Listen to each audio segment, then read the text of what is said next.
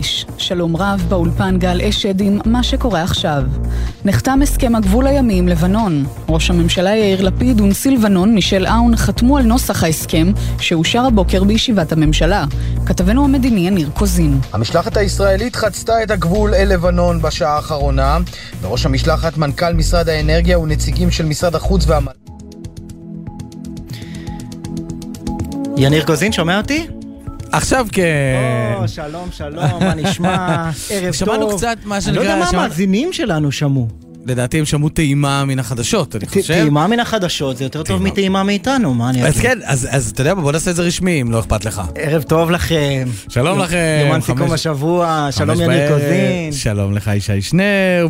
אה, אז זה קרה, אתה יודע, אחרי שבועות של אה, עתירות, בחינות משפטיות, לא מעט ביקורת, ממש לפני כחצי שעה ישראל ולבנון חתמו על הסכם המסדיר את הגבול הימי. ביניהן, זה קרה 100 מטר מהגבול של ישראל עם לבנון, בבסיס סאום בנקורה. בוא נשמע דברים שאמר הבוקר ראש הממשלה לפיד על ההסכם. זה הסכם שמחזק ומבצר את ביטחון ישראל ואת חופש הפעולה שלנו מול חיזבאללה והאיומים מצפון. יש קונצנזוס נדיר בכל מערכות הביטחון על החיוניות של ההסכם. שר הביטחון, בני גנץ, צה"ל, מוסד, שב"כ והמל"ל, כולם כאחד.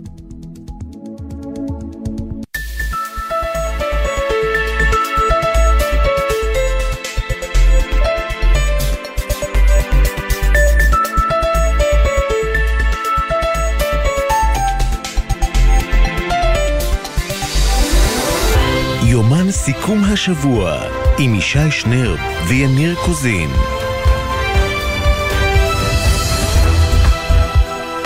עכשיו זה רשמי, מה. שנקרא. מה זה? עכשיו זה רשמי, ערב טוב יניר כן, קוזין. ערב טוב לך ישי שנר, מה ממש נשמע? ברדיו, ממש אה, משודרים. ללא הפרעות של מבזקנים כאלה ואחרים, כן. שזה גם בעייתי. אה, שמע, זה בסוף קרה, אה, חמישה ימים לפני הבחירות. הסכם שראש הממשלה בעצמו הגדיר אותו היסטורי, אה, הסכם שלא עובר דרך הכנסת, והממשלה מאשרת. יש לי? שאלה אליך, שאל נא. על העיתוי, בתור כתב בבקשה. מדיני. הרי אה, אה, עם כל הכבוד לתחום המדיני, מה שבאמת קורה עכשיו בראש של נבחרינו, הוא העניין הפוליטי, חמישה לבחירות. פתאום, מה יש מאיפה אתה? הפרדה, קיר בטון. בדיוק. בכל אופן, אה, אה, קורים שני אירועים במקביל. בני גנץ, שר הביטחון שלנו ומנהיג מפלגת המחנה הממלכתי, שמתגושש עם ראש הממשלה על הנהגת הגוש. נמצא בפגישה עם רג'פ טאיפ ארדואן, לא פחות. מה קורה בדיוק בתזמון המושלם? כותרת מדינית גדולה, ראש. הממשלה חתם על הסכם עם לבנון, הלבנונים. חתמו. אה, אתה... אה. אני שואל, האם העיתוי פה הוא מקרי, או שזה לא חלק מה... אתה לא שואל, אתה זורק קיסם למדורה, ולמעשה אתה אומר ששר הביטחון מנסה להפעיל על הישגו של ראש הממשלה בפגישה ראשונה מזה יותר מעשור של שר ביטחון עם אה, ארדואן. בהחלט. חד משמעית. אה, שמע, אני אגיד לך מה, אה, באנימטציה שברעיון, כשחשבו במחנה הממלכתי ובלשכת אה, שר הביטחון על פגישה של שר הביטחון עם, עם ארדואן, חשבו שזה הולך להיות ממש מה שנקרא הכותרת של סוף הבחירות, אבל ההסכם הזה לדעתי מאפיל במידה כן. מרובה על, ה- על ההישג הזה, ובכל זאת עושה את זה אה, גנץ. אני חושב שגנץ בונה את עצמו כאלטרנטיבה, הוא לא מתבייש לומר את זה, כראש הממשלה, ותמונה כזאת לחיצת יד עם נשיא טורקיה ארדואן, כמי שמה שנקרא אפילו ארדואן סופר אותו אולי כראש ממשלה עתידי, זו לא תמונה רעה, למרות ההסכם בין ישראל ללבנון. מה אתה אומר על התשובה הזו? אה, לא, אני אה, נוטה להסכים, אבל אה, כדרכם של עיתונאים, כשאינני יודע, אני, זה כמו שאמרת, זורק קיסם למדורה ושם סימן שאלה. טוב. כן, טוב, אה, בוא, בוא, בוא נסביר למאזינים שלנו מה הולך לקרות במהלך השעתיים הקרובות. אז ככה, הצוות הישראלי שחצה את הגבול ללבנון, 100 מטר משם דרך אגב, הבסיס של, של האו"ם נמצא, כבר חזר חזרה ארצה, ממש בעוד כמה דקות אנחנו נשמע את, ה, את ההצהרה שלהם. יש שם את מנכ"ל אה, משרד האנרגיה, יש שם גם אה, נציגים של המל"ל ומשרד החוץ, אנחנו נדבר גם עם אה, אחת מהן מאוחר יותר, ולאחר ההצהרות אנחנו באמת ננסה לדבר כן. עם אחד מהנציגים. שמע, יש איזה מיאוס מהעיסוק בפרטי ההסכם, וכמה ולמה ואיך, ואם כן הרווחנו, לא הרווחנו, הכל כבר נטחן במערכת הפוליטית הזאת, אבל uh, אני מודה שאני עדיין בסימן שאלה ביחס להסכם הזה, זאת אומרת, הנחת המוצא שלי הוא שעם כל אה, המערכות הביטחוניות כל כך תומכות בו, אז גם ממשלת ימין הייתה חותמת על אותו הסכם בדיוק, אבל אה, לא הצלחתי להבין מה, מה הרווחנו. אני, אתה יודע מה, מעבר, אנחנו מעבר נעשה... לחתימת ההסכם עצמו, שהיא כמובן מבורכת. כן. יהיה לנו זמן אה, לדבר על כך. אני, אני ממליץ עכשיו שנעבור להדר גיציס, כתבנו בצפון, שנמצא לא פחות ולא יותר בראש הנקרא ממש. שלום לך, הדר. שלום לכם, שלום לכם, ערב טוב. תראה, ישי, אמרת קודם שאתה לא רוצה לשמוע על פרטי ההסכם, אז בואו נביא קצת, נספק לך קצת אווירה מכאן, מראש הנקרא. אנחנו עדיין ממתינים אה, לשובה של המשלחת, אומנם המרחק קצר, אבל הם נערכים. בקרוב זה יקרה, מיד הצוות הישראלי. רגע, את המאה מטר הזה הם מתקשים כל כך לעבור מהר? צעד יכול קדימה, להיות שזה שתיים אחורה. בהליכת ירח, אבל לא, הם גם נערכים לקראת, אה, לקראת ההצהרה לתקשורת הזו, אבל בואו ניתן מספר פרטים אם, אה, לא חזר, אם אני לא חוזר אה, אחרי הדברים שאתם אמרתם, אני אומר בכל זאת, שבהצהרה שניתנה כאן על ידי משרד החוץ, לא הצהרה לתקשורת, אלא תדרוך קל, סיפרו על מה שהתרחש שם, על כך שהחתימה הזו התרחשה ללא לחיצות ידיים, בלי צילום משותף, המסמך הרשמי הוגש לאו"ם, ושתי המדינות, ישראל ולבנון, מצהירות בסופו של דבר, זה קו הגבול הימי בינינו, ולחתימה הזו כמובן קדמו החתימות של יאיר לפיד ונשיא לבנון מישל האון. זה קרה בשעות הצהריים, אבל עדיין, בצל סימני השאלה הרבים לאורך הדרך, כפי שאתה הצגת קודם, ישי, ההקפדה על שמירת המרחק בין הצדדים, שום דבר לא מנע מן ההסכם הזה בסופו של דבר לצאת אל הפועל, אז בקרוב ההצהרה לתקשורת, אנחנו כאן ונשמח להעביר אותה אליכם. כן, בהחלט, אנחנו אה, נרצה לשמוע. אה, כרגע אתה רואה את אנשי המשלחת, או שאתה לא נמצא במקום שבו אתה יכול לראות כרגע- אותם? כרגע אנחנו רואים כאן בעיקר כלי תקשורת, מן הארץ ומן העולם, המון אה, כתבים, אבל חברי המשלחת עדיין לא כאן. בוא, כן. לפי ההישגים שלנו באולימפיאדה, לא בטוח שנציגים ישראלים עוברים 100 מטר כל כך מהר. היה פעם שיר שניים קדימה, אחד אחורה, סקובידו. אה, הדר גיציס, אנחנו נשוב אליך ועוד איך בהמשך, תודה רבה. לך. תודה. תודה. שתי אצבעות מצידון, אבל נלך לאצבע אחת באנקרה. או. דורון, דורון קדוש, כתבנו לענייני צבא וביטחון, ממש שני הנושאים שלך מתקבצים לנו כאן בסבב הכתבים, שנמצא באנקרה עם שר הביטחון, שלום דורון. שלום יניר, שלום ישי, ערב טוב לכם. ערב. טוב. מקומכם, לפני, אחרי, תוך כדי?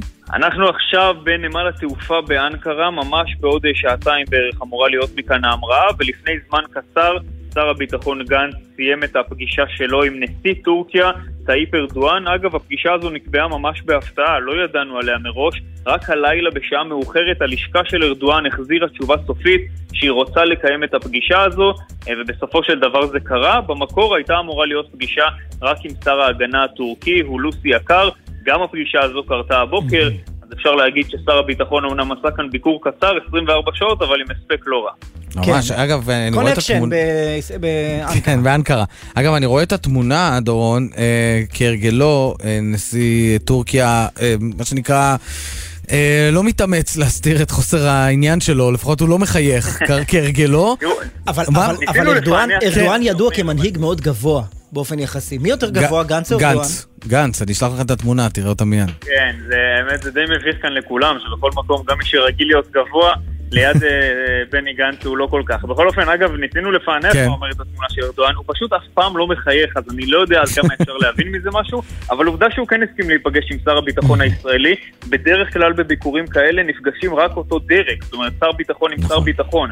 אז העובדה ששר ביטחון ישראלי נפגש עם נשיא, זה כבר אומר משהו. תראו, על הפרק יש כאן כמה סוגיות, אבל צריך רק להיזהר ולהגיד, אחרי הכל בסופו של דבר, היה כאן יותר מעשר שנים שהיה נתק מוחלט ביחסים הביטחוניים בין המדינות. אז קודם כל, המשמעות של הביקור הזה זה בכלל לחדש את הקשרים האלה, זה בכלל לחזור לדבר, לחזור לאיזושהי שגרת עבודה משותפת, זה לכשעצמו לא ברור מאליו, אז יש הנחיה של שר הביטחון מהיום לכל דרגי המקצוע במשרד הביטחון ליצור קשר עם העמיתים שלהם באנקרה ולחדש את הקשרים.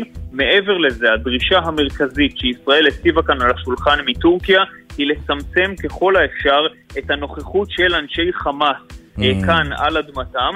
אה, צריך להגיד, לא בטוח כמה זה יקרה, בטוח חמאס לא ילך לשום מקום, וחמאס עוד יישאר כאן בטורקיה, אבל בישראל כן רוצים לראות מהלכים מסוימים של צמצום הפעילות שלהם, מזהים איזושהי מגמה חיובית בעניין הזה. טורקיה נקטה כמה פעולות וכמה צעדים בהקשר הזה בשנים האחרונות, רוצים לראות עוד. חוץ מזה, כמובן, יש כאן שתי מדינות שכל אחת רואה את עצמה כמעצמה אזורית וגם רואה את השנייה כמעצמה אזורית, ולכן בהחלט יש חשיבות לקשר, לשיתוף הפעולה האזורי, כשכמובן היחס עיניים מכוונות לאיראן. אנחנו זוכרים את שיתוף הפעולה בהקשר של סיכול הפיגוע האיראני שהיה באיסטנבול, אה, אותן חוליות איראניות, שגם המוסד וגם המוסד הטורקי שיתפו פעולה כדי לסכל אותו, אז בהחלט יש לשיתוף פעולה מהסוג הזה פוטנציאל.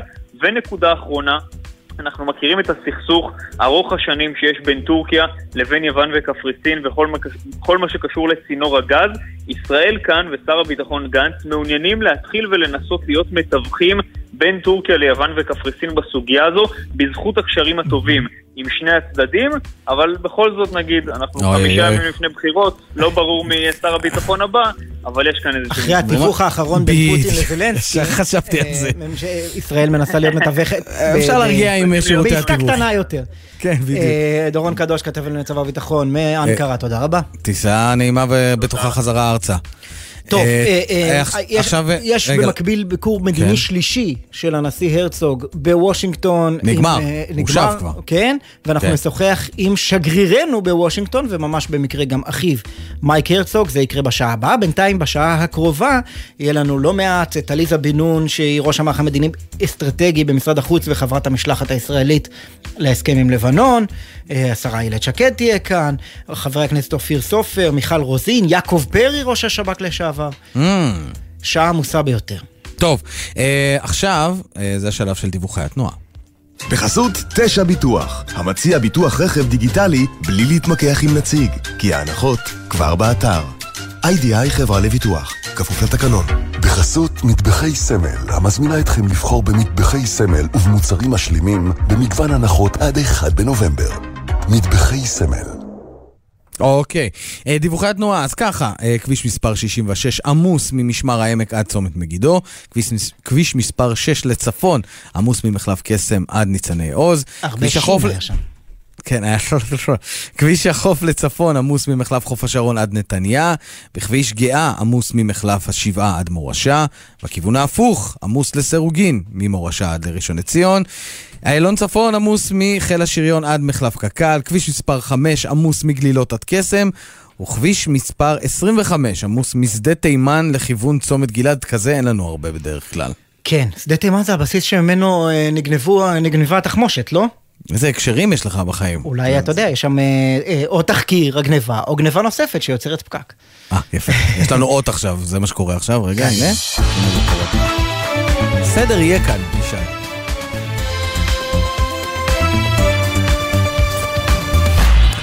טוב, אז מה שקורה עכשיו, אנחנו ממתינים להצהרה של המשלחת הישראלית אה, שעושה את דרכה בעצלתיים אה, מהבסיס בנקורה, ועכשיו אה, כאן אל האולפן שלנו, כבר הצוות הפוליטי של גלי צה"ל כבר עשה את דרכו, את 100 מטר מה control אלינו, ונמצאים כאן באולפן, יובל שגב כתבנו הפוליטי, שחר גליק, שלום, שלום. אתה בתחום הפוליטי, ערב טוב לכם. ערב טוב. מה תרצו שנפתח? אני חושב שעם סוגיית הסקרים, אנחנו בבקשה. מגיעים עכשיו לאיזושהי אה, נקודה, לאיזשהו אירוע שהוא אה, בדרך כלל אחד המשפיעים, החשובים של כל מערכת בחירות, וזה בעצם הסקר האחרון.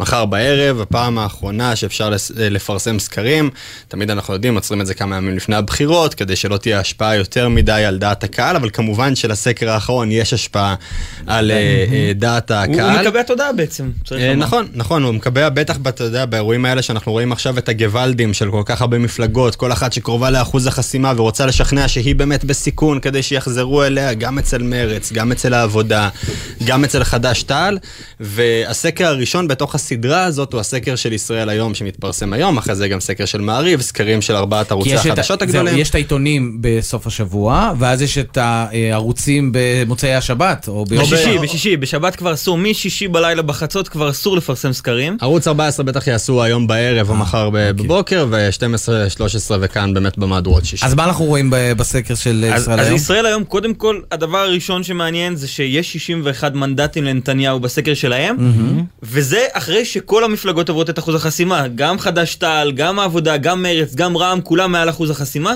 ועדיין 61 מנדטים לנתניהו, כשמי שבאמת שוברים שיא הם אה, מפלגת הציונות הדתית, מגיעים ל-15 מנדטים על חשבון נתניהו, נתניהו הציונות יורד הדתית ל-30. של אה, סמוטריץ' בן גביר. כן, סמוטריץ' ובן גביר גם את האירוע הזה, עם אנחנו רואים. 15 מנדטים ונתניהו יורד מ-31 ל-30 מנדטים, זה באמת שתייה ארוכה מאוד שהתחילה מבערך 10 מנדטים הגיעו ל-15, הוא התחיל ב-36, 35 והוא יורד, אה, הליכוד יורד עד ל-30, ומי שיוצא מופסד מהסקר הזה, מישהי שעולה אבל במשמעות אה, בעצם יורדת, מרב מיכאלי, מפלגת העבודה, הם עם שישה מנדטים. על פניו נתון יפה, מרשים, נכון. אמורים לפתוח שמפניות. עלול להיווצר האפקט ש- האחר. בדיוק על מה שדיברנו קודם, שיראו מצביעי השמאל מרכז, מי שמתלבטים שם בין מרץ, עבודה, יש עתיד וכולי, ויגידו, אה, מרב מיכאלי, העבודה הם עם שש, הם בסדר, לא צריך לדאוג להם. את מרץ, ארבע ודווקא צריך משם, להציל. בדיוק, דווקא את מרץ אפשר להציל, או לחילופין, דווקא עכשיו אני יכול להצביע בשקט ליאיר לפיד או לבני גנץ, ודווקא שם פתאום יכולה להיות נפילה דווקא של מפלגת העבודה, אני חושב שהם אה, מקווים שהסקרים האחרים שהתפרסמו עד המועד האחרון, עד מחר בלילה, יהיו קצת אה, פחות טובים עבורם מבחינת הנסות. זה מחלחל. חלק מקלקל מהאסטרטגים, גוואלד, חלק. מהאסטרטגים בימים האחרונים במפלגות השמאל דיברו על בין שלושה לארבעה מנדטים שככה הם יכריעו, שיסתכלו על הסקר האחרון פחות או יותר ויגידו אוקיי, בין שלושה לארבעה מנדטים, מי שהכי קרובה לאחוז החסימה מקבלת ממני את זה, ואז לצורך העניין, אם אנחנו מרחיקים לכת עם התיאוריה הזאת, מרץ שעל ארבעה מנדטים יכולה לסיים עם שבעה, והעבודה ל- לרדת ל- באזור החמישה-שישה, זה מה שמפחיד, אז, אז באמת היה משמעות ל- ל- ל- להראות מי הכי מסכנה ובסכנה בסיפור הזה. ואם כן. אנחנו מדברים על הסכנה הזאת, אז מי שלא עוצר באדום, יאיר לפיד, ראש הממשלה, למרות שהוא ממשיך, מנסה לשדר איזשהו מסר של אני כן לוקח אחריות, אנחנו שומעים היום מהקמפיין שלו איזה שהם תדרוכים שהם, אם, אם מתקשרים הטלפניות, אז... אה, אז כן, כש- כשאם, אתה יודע, יש להם באמת איזה אה, צוות גדול של אנשים שמתקשרים לשכנע, יש לכל מפלגה כזה, גם ליאיר לפיד יש אה, צוות כזה די גדול, וכביכול ההנחיה שחודדה, מחדדים הנחיות, מיישרים נהלים, זה שאם מתקשרים למישהו לשכנע אותו והוא עונה, אני מצביע אה, מרץ או אני מצביע מפלגת העבודה, אז. משחררים אותו. תניח לו. זה, זהו, אז, אז זה מאוד יפה, אבל כשאתה רואה את, גם את הרעיונות שלפיד נותן אתמול בשלוש, בשלושת הערוצים של הטלוויזיה, אה, הוא מדבר שם ושואלים אותו על מפלגת העבודה ומרץ, הוא אומר, אני הסתכלתי על הסקרים האחרונים, הן עוברות את אחוז החסימה עבודה ומרץ, אין שום סיבה, תצביעו לי. וגם הבוקר אנחנו שומעים אה, בעבודה ובמרץ שמאשימים את לפיד שהוא ממשיך לנסות לשתות אותם, ממשיך לשלוח אס.אם.אסים וטלפונים לקהל שהוא קהל היעד שלהם, ממשיך לחדד מסרים שמיועדים לקהל היעד יש פה- שלהם. יש פה קצת סיטואציה שאי אפשר לצאת ממנה. א', לפיד רצה שהם יתאחדו, ומרב מיכאלי סירבה לאיחוד הזה, ולכן היא לא האחרונה שיש לה. זכות. להתלונן.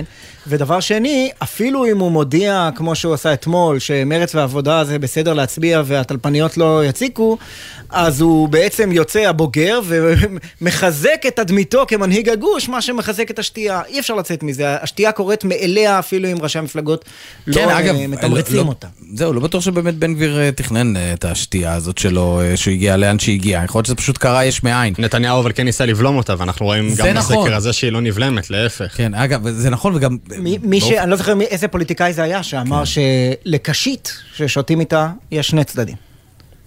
אה, וואי, באמת מי אמר את זה עכשיו? הראש שלי מנסה להיזכר. אה, רציתי רק, אה, רק לציין עוד איזושהי עובדה, יצא לי לדבר עם מישהו במקרה, אה, שהוא מצביע ליכוד, ואותם טלפונים שיש עתיד התקשרו אליו. ושאלו אותו מה הולך להצביע, והוא אמר, בטח, רק יש עתיד. כל המשפחה. גם לא ירדו מהראש. כן. אגב, אגב, בקשית ששואבים משני הצדדים, אז נ- אתה יודע, נשאר מין כזה ואקום באמצע והקשית מתעקמת, אז אני גם שומע שהיחסים שם בין הליכוד לבן גביר עקומים קצת בזמן נכון, זהו. האחרון. אגב, כל שיתוף הפעולה של סוף הקמפיין, זה בוטל האירוע הזה. נכון, אנחנו, אנחנו דיווחנו שבמוצאי השבת הייתה אמורה להיות פגישה נכון. של בן גביר ושל אה, אה, נתניהו והיא מבוטלת, וגם אנחנו רואים כבר בערך שעה אחרי שמתפרסמות בכאן 11 ההקלטות של סמוטריץ' שתוקף את נתניהו, פתאום כל המסרים, אתה יכול לראות את זה גם ברשתות החברתיות וגם בקבוצת הדוברות של הליכוד, פתאום כל המסר משתנה ומתחיל איזה מסר של שתייה, מסר של הליכוד צריכה להיות המפלגה הגדולה, זה לא משנה אם בן גביר או סמוטריץ' יהיה להם פחות מנדט, יותר מנדט, העיקר עלינו. איפה הוא כן נזהר? בחרדים שם הוא לא נוגע, וגם כשהוא מדבר לקהל שלהם הוא אומר תצביעו למי שצריך, אם זה המפלגות שלכם, אם זה הליכוד, מה שאתם מעדיפים. אגב, אני לא יודע איך אתם משדרים ככה בנינוחות שיש כאילו מסיבת אה, עיתונאים של אה, אביר קארה עוד עשר דקות, וכאילו... נאמר לך, נאמר לך, שפשוט איך אתה נושם? ראיינו קודם לכן את איילת שקד. כן, אה, נשמע את זה בהמשך המשטר. בדיוק, אז אז יש לנו שם תשובה. יש שם כמה כותרות, אגב, אני האזנתי לרעיון הזה פה מהצד. אני, אני מודה לך על, הקדימון הזה, ואכן הוא היה מעניין. אה, אני רוצה לשאול אתכם באמת, אפרופו אה, אה, אביר קארה והמתח המדומה סביב ההצהרה שלו.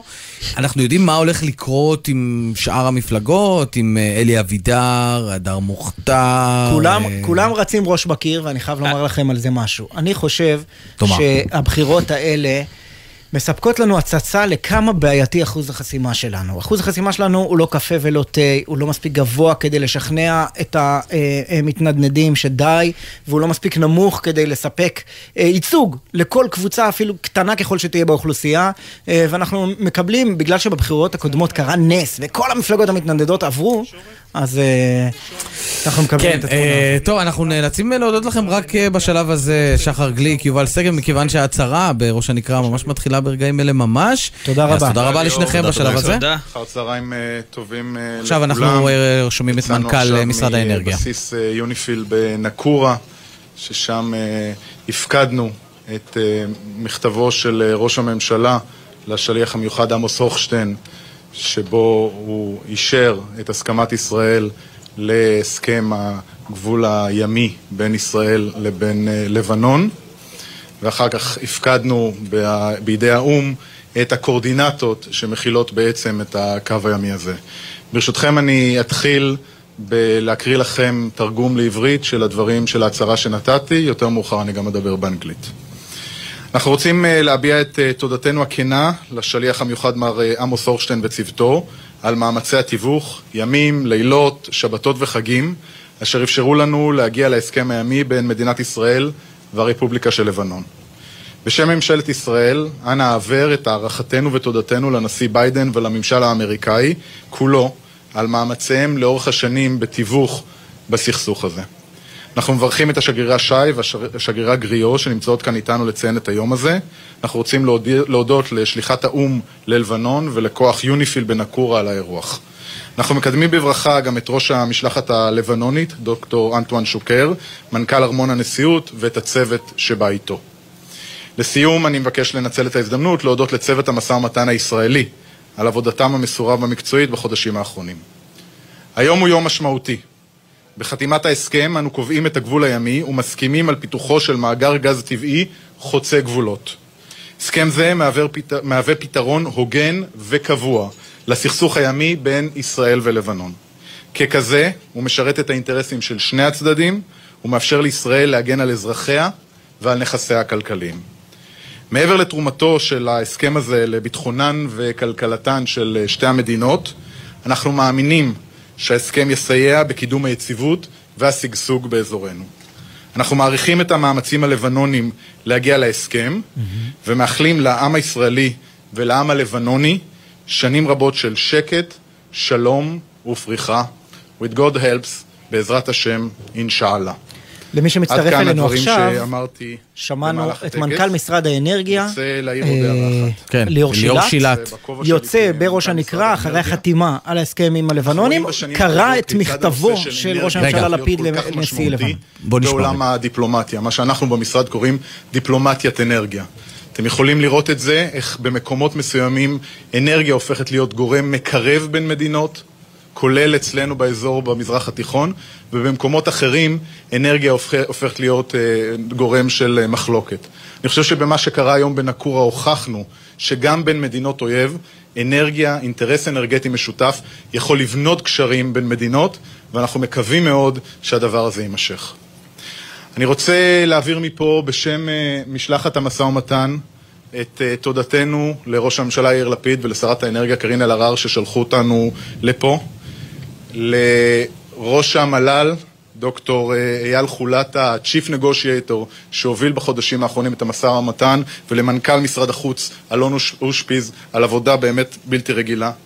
לאודי אדירי, מנכ"ל משרד האנרגיה לשעבר, קודמי בתפקיד, שהוביל וניהל את המשא אוקיי, אז כאמור זה היה ליאור אה, שילת, מנכ"ל אה, משרד האנרגיה בראש הנקרא, או מי שעמד בראש המשלחת שחתמה הלכה למעשה על ההסכם הזה בין אה, אה, ישראל לבין לבנון, ונתן לך גם אה, הסבר, אה, אה, ישי. אה, יש מה שנקרא הצלחה אנרגטית והבטחה של השקט. אני מה אתה לא, אומר? אני מעריך מאוד את uh, ליאור שילת ואני חושב שהוא מנכ"ל מצוין, אבל ההסכם שחתמנו עם לבנון הוא לא הסכם אנרגיה, הוא הסכם קביעת גבולות. ההסכם נכון. שלנו עם החברה הצרפתית הוא הסכם לפיצוי במקרה שהם ימצאו גז, אה, ו- ואגב, פיצוי בגובה השטחים שמוסכם על כולם שנמצאים בידי ישראל, אה, ולכן מבחינת לבנון, מה אנחנו מקבלים מההסכם הזה שהתפשרנו על הגבול ב-100% משטח המחלוקת הקודם?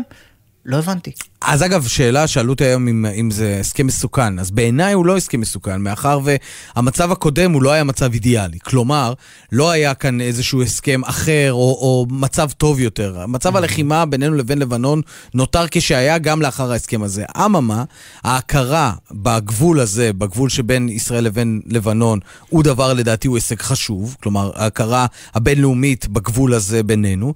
והעובדה שגם הסיפור הזה של אותו מאגר גז, כן, של כנא, שאמור אה, להיות מפותח, ישראל אמורה לקבל ממנו תמלוגים. הייתה אמורה גם אחרת לקבל תמלוגים, וגם כך. השאלה עכשיו האם זה באמת הולך לקרות הלכה למעשה, האם החברה הצרפתית הזאת אותה לכן תעשה את המוטל עליה, האם הכל ידפוק כמו שעון, או שבכל זאת מדובר פה בשתי מדינות אויב, ומערכת היחסים לא, בכל מקרה מדובר בשתי מדינות אויב. לא, אבל... למרות, אבל... למרות הדברים שאמר לנו ראש כן, לא, הממשלה אני, היום, אני, אני אומר, ש, אם... שיש הסכם שבו הם, הם, לבנון מכירה בישראל, לבנון לא מכירה בישראל, מזכ"ל חיזבאללה נסראללה אומר רק לפני שעה, אין שום בסיס לטענות על נורמליזציה עם ישראל. כמובן. אה, אה, קורא לוחמי ג'יהאד למי שהביאו את ההסכם הזה, וגם אה, בסופו של דבר, אתה מסתכל על הפרטים, על העובדות. אתה אומר, האם לממשלת ישראל יש רווח, למדינת ישראל יש רווח כן. מעצם זה שיש לנו הסכם גבולות עם אה, מדינת אויב שנמצאת לנו מצפון? בוודאי שיש. האם יש לנו אה, אה, רווח מזה שיש שקט בגבול אה, בהקשרים האלה? בוודאי שיש. אבל רווחים בתוך ההסכם. היה שטח מחלוקת, כן. ישראל אמרו 60, טוב. 40, 50, 50, איפה? מה אנחנו מקבלים מלבנון? כלום. טוב, אנחנו נדבר על זה גם עם עליזה בן נוני, ראש המערך המדיני האסטרטגי במשרד החוץ, היא נמצאת שם עכשיו בראש הנקרא, אנחנו נדבר איתה אחר כך, אבל קודם לכן השיחה שקיימנו עם אה, יושבת ראש הבית היהודי, שרת הפנים איילת שקד, שלום לך. שלום, אחר הצהריים טובים. אחר הצהריים טובים. ברשותך, בוא נפתח אה, במי שאולי הולך להיות שותפך אה, בקרוב, אביר קארה. זהו, אתם, הוא, הוא תומך בך? הוא פורש? אה, ככל הנראה, ככל הנראה לא, כרגע הוא בשיחות עם, ה, עם הפעילים שלו, אה, ככל הנראה כל אחד אה, ירוץ לבד. מה ההיגיון בעצם? אתם סך הכל רצים על אותו אלקטורט וגם פחות או יותר חושבים אותו דבר. נכון, האמת היא שהתפיסות העולם שלנו דומות ואנחנו גם עבדנו טוב מאוד ביחד. אתה שואל אותי, כל הפיצול הזה מראש היה מיותר, אבל אתה יודע, זה דרך החיים והפוליטיקה. אה, ובסוף אה, זה קורה, דברים כאלה קורים, אנחנו בכל מקרה ממשיכים קדימה בכל הכוח, אה, ואני את הרפורמה שלי ברישוי עסקים שעשיתי במשרד הפנים, עשיתי ביחד איתו ואני מאוד גאה בזה. אני חושבת שעזרתי להמון המון עסקים קטנים ובינוניים, הקלתי עליהם את החיים בצורה משמעותית. על מה, על מה, אז, אז על מה המחלוקת? על מקומות? לא, אין, אין, אין, אין, אין מקומות, ישי, זה לא... אין מקומות, כי הכנסת, הרשימה לכנסת כבר סגורה. תפקידים? אביר ואני, אה, לא, אביר, גם לא, אביר ואני סיכמנו את הכל. יש שאלה האם האיחוד הזה ייתן משהו בשלב כל כך מאוחר. האם יש לו, האם תהיה לו משמעות אלקטורלית. זו השאלה היחידה שדנים בה. אבל מבחינת... אה, זה מבחינת... יפה שהימין הכלכלי בישראל מתפצל לאיחוד מאוחד, אפילו שהוא כל כולו נמצא כן, תחת... כן, זה נכון. תחת, בגדול זה נכון, אין לי מה לומר. אנחנו באמת אה, רואים עין בעין את רוב הדברים, אמ, וכל השאלה פה, האם מבחינה פוליטית אה, הם חושבים שזה נכון, בכל אופן, במהות צריך לדעת, אה, אנחנו ימין כלכלי, אני עשיתי באמת שורה של דברים מאוד חשובים בשנים האחרונות בתחום הזה, אה, רגולציה עושה לי פריחה, ולכן איפה שאני יכולה לקצץ רגולציה אני מקצצת. Mm-hmm. וזהו, נמשיך לעשות את זה, או, או ביחד או לחוד. אוקיי, אמ, טוב, זו השאלה, השאלה הקבועה בראיונות איתך, למרות שהייתה לך את ההצהרה אה, השבוע על כך שאת רצה עד הסוף, ובכל זאת יש מי שטוענים ש-48 השעות האחרונות של הבחירות יכולים להוות אה, אה, זרז עבורך כן לקבל החלטה אחרת. את באופן אישי לא תתמודדי בראשות הבית היהודי, זה משהו קיים? או את אומרת לי, לנו, ישי, יניר, עזבו אותי, ב-1 בנובמבר יהיה פתק עם איילת שקד בקלפי. Uh, הפתק ב' בקלפי הוא פתק מאוד חשוב להרבה מאוד אנשים. Um, אנחנו מקבלים כל הזמן אין סוף הודעות, אני לפחות מקבלת את הטלפון הסלולרי שלי, שאם אנחנו לא היינו קיימים פשוט אנשים לא היו באים להצביע. אני חושבת שמפלגת הבית היהודי היא מפלגה חשובה, יש לה אמירה חשובה, אני גם חושבת שבלי הבית היהודי אין לימין 61, אנחנו רואים בכל הסקרים 60, 59. נתניהו מהמר אבל, על אה, הצבעה רגע, נגד סקר דקה אחד. שבו את עוברת לא היה לך, ונשאלת השאלה למה כל האנשים שמסמסים לך, לא מסמסים לקמיל פוקס ולמנו גבע. עוד משפט אחד, כי אולי הם לא בפאנלים שלהם, אבל רגע, משפט אחרון. נתניהו מהמר כי הוא חושב שאחת מהמפלגות הערביות תיפול, או שאחוזי ההצבעה במגזר הערבי יהיו נמוכים. זה הימור גדול, זה הימור שבעיניי הוא הימור מסוכן. אני חושבת שהפוך, אם גוש הימין היה נרתם לעזור למפלגת הבית היהודי, אז הייתה קמה ממשלת ימין בוודאות. צר לי שזה לא קרה, אבל אנחנו באמת אה, אה, ממשיכים קדימה. הקול של ימין אחראי, שפוי, ממלכתי, בעיניי הוא קול חשוב. אתה יודע, אה, אני לא יודעת אם ראיתם אתמול את הפוסט שפרסמתי על השרפת תמונה של ניצנה ושלי. תמונה, אה, פוסטר, תמונת פלריק כזה של ניצנה. דרשן לייטנר ושלי. אה, פשוט שרפו את התמונה הזאת, כנראה, ככל הנראה ביישוב של ניצנה, ביישוב חשמונאים. בעיניי זה דבר איום ונורא. אני חושבת שבאמת ההסתה במערכת הבחירות האלה הגיעה למקומות אפלים, ששורפים תמונה של פוליטיקאיות ועוד של מי. ניצנה היא אחת מהלוחמות הכי גדולות עבור מדינת ישראל ועבור ארץ ישראל. אגב, כתבת עד היום שתקתי לא עוד, ואמרת כל מיני כינויים שמכנים אותך, והזכרת, אה, זה מתחיל בלגרש מבתי כנסת ולקרוא לי תומכת טרור, וממשיך בלהצית תמונה של אישה שדעתה כנראה שונה משלכם, אבל את לא מפנה אצבע מאשימה אל מישהו, למרות שנדמה לי שאת די רומזת עליו. אני לא רוצה להפנות אצבע מאשימה כלפי מישהו, אבל אני אומרת שבשנה האחרונה הייתה נגדנו כזאת הסתה חמורה. מצד מי? אני כן, אני אמרתי שסמוטריץ', שאמר לא להכניס אותנו לבתי כנסת, וקרא לי אה, תומכת טרור, מממנת טרור, אלה דברים מאוד מאוד חמורים. אני חושבת שבאמת, להגיע למצב שביישוב של ניצנה שורפים שלט שלה בגלל שהיא בבית היהודי, זו פשיטת רגל מוסרית. אני לא מוכנה להיכנע לדברים האלה. מבחינת הממשלה הבאה, אני, אני לא בוחרת את שותפיי, אני חלק מגוש הימין, הם חלק מגוש הימין. אבל הם אלה לא. שלכאורה תוקפים. בדיוק. אה, אני לא בוחרת, אתה יודע, הציבור בוחר. בסוף יש להם כרגע 14 מנדטים. הציבור הוא זה שבוחר את המפלגות. אין ממשלה אחרת חוץ מהממשלה הזו. אה, אני כל הזמן אומרת שאני מקווה שתהיה ממשלה רחבה, שגם המחנה הממלכתי יצטרפו אליה. בעיניי זה הדבר הנכון, זה הדבר המתבקש. טוב, שכמה שיותר חלקים בעם ירגישו חלק מהממשלה ושהיא תהיה יציבה. כי בסוף ממשלה השרה של שקד, 61 אגב, היא לא אגב יציבה. ניצנה דרשן לייטנר, היא מתראיינת הבוקר ואומרת שיש התחבטות קשה אם לרוץ או לא. יש התחבטות? אני לא שמעתי שהיא אמרה דבר כזה, אני לא יודעת מאיפה הבאת את זה. אני כן אה, ראיתי שהיא התראיינה אצל שמעון ריקלין, ואני באמת מציעה לכל אחד לצפות ברעיון שלה בדף הפייסבוק שלי, שיבינו איזה אישה מרשימה היא. היא לא, אבל כשהיא אומרת לנו יותר- שיש התחבטות, אמרה הבוקר בריאיון. אני- אני לא שמעתי שהיא אמרה בוקר בריאיון, אנחנו... אני יכול לשלוח לך את הקישור אם את רוצה. אז תשלח, כי אני לא מכירה דבר כזה.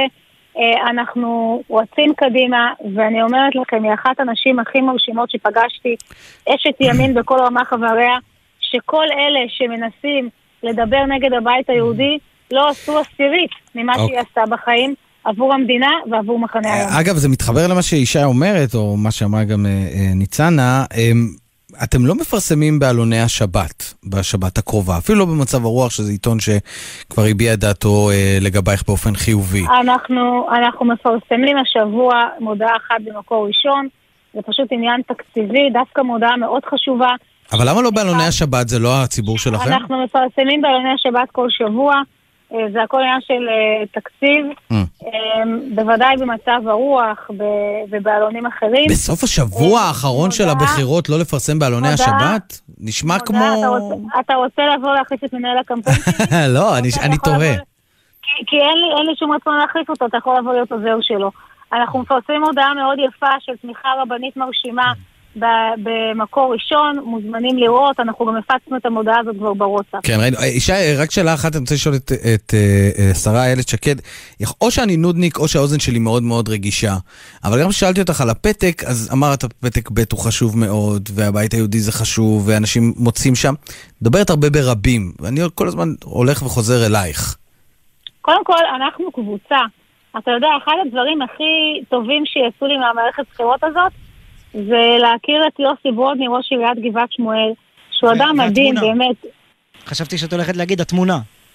לא, לא, באמת, הוא אדם מדהים, יוצא דופן. קודם כל הוא ראש עיר מצטיין, לקח עיר והקפיץ אותה קדימה בכל קנה מידה.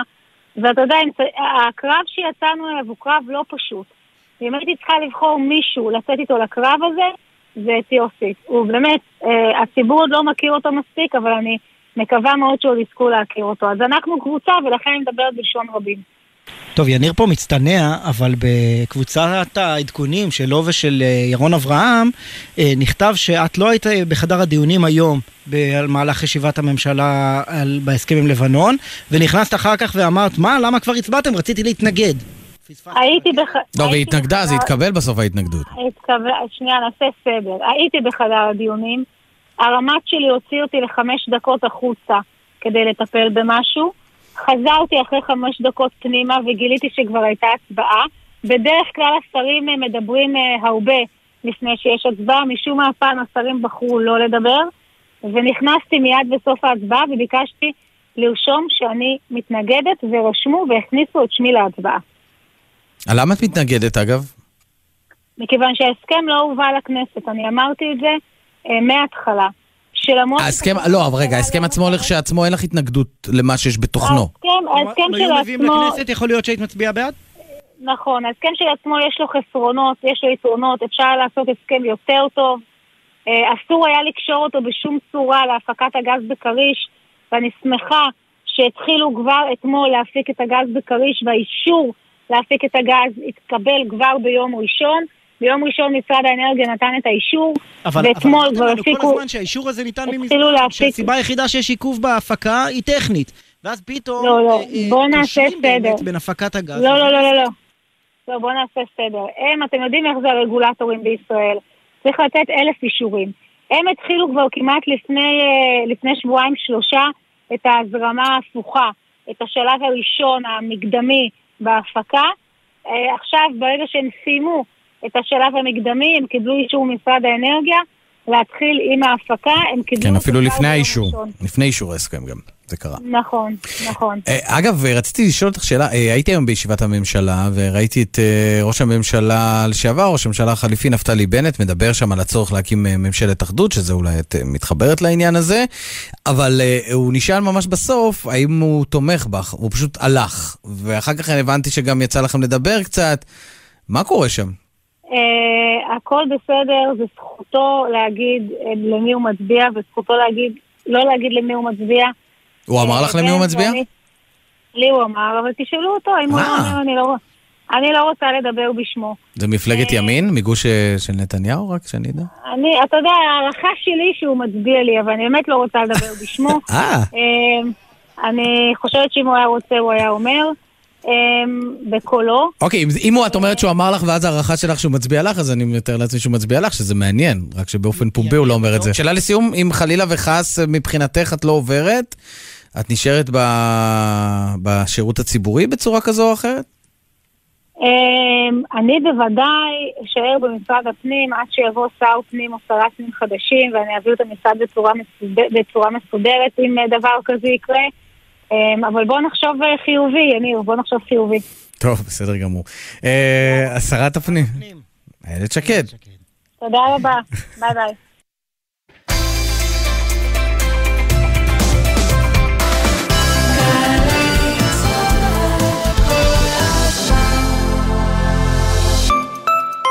אוי ואבוי, איזה אסון! בעמוד החשמל נתקע עפיפון. שקע, לא צריך לחשוש, שלח הודעה לחברת החשמל. 055 7103 חברת החשמל, זמינים גם בוואטסאפ. שלחתי. שלום, אנו תוכנית המלגות אימפקט של ארגון ידידי צה"ל בארצות הברית, ה-FIDF. השנה מצטרפים אלינו כאלף חיילים משוחררים מהמערך הלוחם שיקבלו מלגה בסך 5,000 דולר לכל שנת לימודים אקדמית. מלגאים יקרים, ברוכים הבאים למשפחת אימפקט. אתם מצטרפים לקהילת מופת הבונה ומחזקת את עתידה של מדינת ישראל כבר 20 שנה. אנו מאחלים לכם ולכל אלפי המלגאים שלנו שנת לימודים מוצלחת ומשמעותית. בהצדעה שלכם אימפקט. סלח לי, אתה מה זה מוכר לי? תגיד, אתה בא הנה הרבה? בשנים האחרונות הגענו להצביע הרבה פעמים. נדמה לנו שהקלפי כבר מזהה אותנו. רובכם יודעים כבר עכשיו היכן תצביעו ב-1 בנובמבר. אבל אם אתם לא ממש זוכרים, או שבשבילכם זו הפעם הראשונה, היכנסו לאתר משרד הפנים, בררו את כתובת הקלפי ובואו להצביע. הקלפי שלכם כבר מחכה. אני לגמרי מחכה לזה. מוגש מטעם משרד הפנים. שאלות אישיות. שמעון אלקבץ בשיחה אישית עם הפזמונאי והסופר נועם חורב על כתיבתו ועל חייו. הייתי נוסע בלי יעד, לא הייתי נוסע לאנשהו, הייתי שם פוליקר, עברי לידר. אני אמרתי, רגע, רגע, הנה, גם הם מרגישים ככה, והם גם כותבים על זה. אני לא לבד בסיפור הזה, יש עוד אנשים שמרגישים בודדים, אחרים, מוזרים, לא שייכים, וזה ממש הצליח לתת לי נחמה מאוד גדולה. באמת אני הבנתי שאני לא לבד. שבת, שמונה בבוקר, גלי צה"ל. עכשיו בגלי צה"ל, ישי שנר ויניר קוזין. ישי. כן, חזרנו. חזרת, מה שנקרא, בקול צלול. כן, זה היה נשמע לרגע ברעיונים האלה שקד שנמורתי לאוסטרליה או כן, משהו. אוסטרליה. אה, ניו זילנד זה היה אפילו היה האמת נשמע שאתה לזה. שם מנותק, יושב לך אה, במדינת ירושלים. אהה. בעודנו פה ביפו מתמודדים עם הסיטואציות האמיתיות. אתה יודע שאני ראיתי אה, פה ליד אה, בניין גלי צה"ל ביפו שלטים לעידוד ההצבעה במגזר הערבי. בירושלים. אין לכם את הפיצ'רים האלה. אין אצלנו, את החברה והמגזר הערבי בירושלים, פשוט אין. אה, כן. אה, פשוט ערביי ירושלים לא מחזיקים באזרחות שמאפשרת להם להצביע, אבל זה כבר עניין אחר. לא כולם, הגזמת, יש לא. מעט שמחזיקים, כן. לא טוב, מעט אה. אה, אה, על כל זאת ועוד, אנחנו רצינו השבוע לא רק להגיש לכם בדיקת עובדות, אלא לתת איזה תדריך, תדריך יציאה לקראת יום הבחירות, יום שלישי הקרוב. לצרכן החדשות המתחיל, בכל זאת אנחנו בסבב ה' כבר, אז צברנו ניסיון.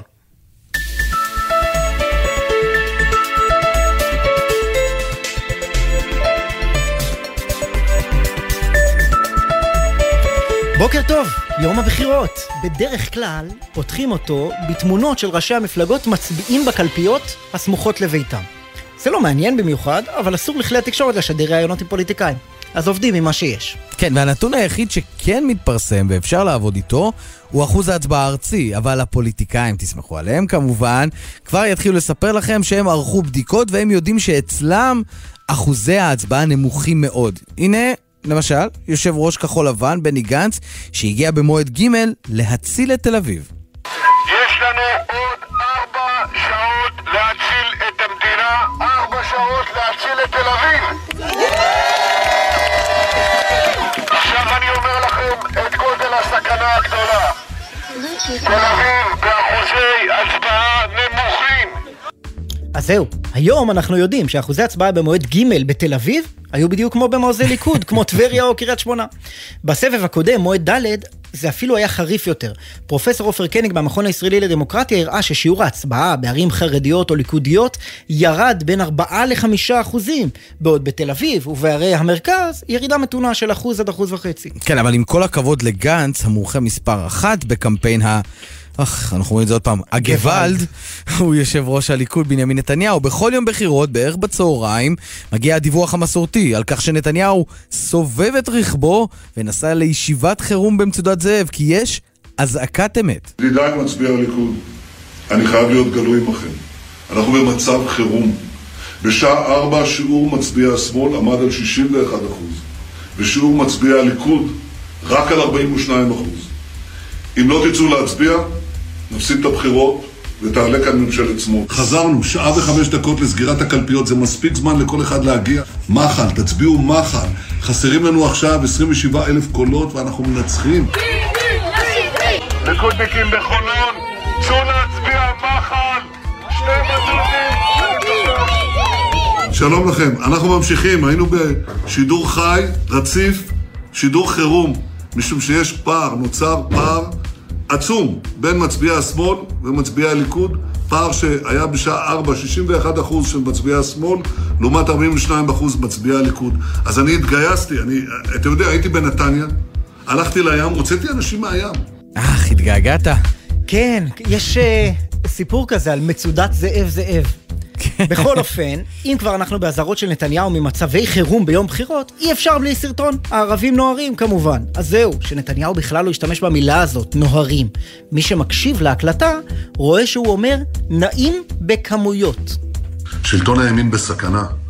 המצביעים הערבים מגיעים בכמויות אדירות לקלפי.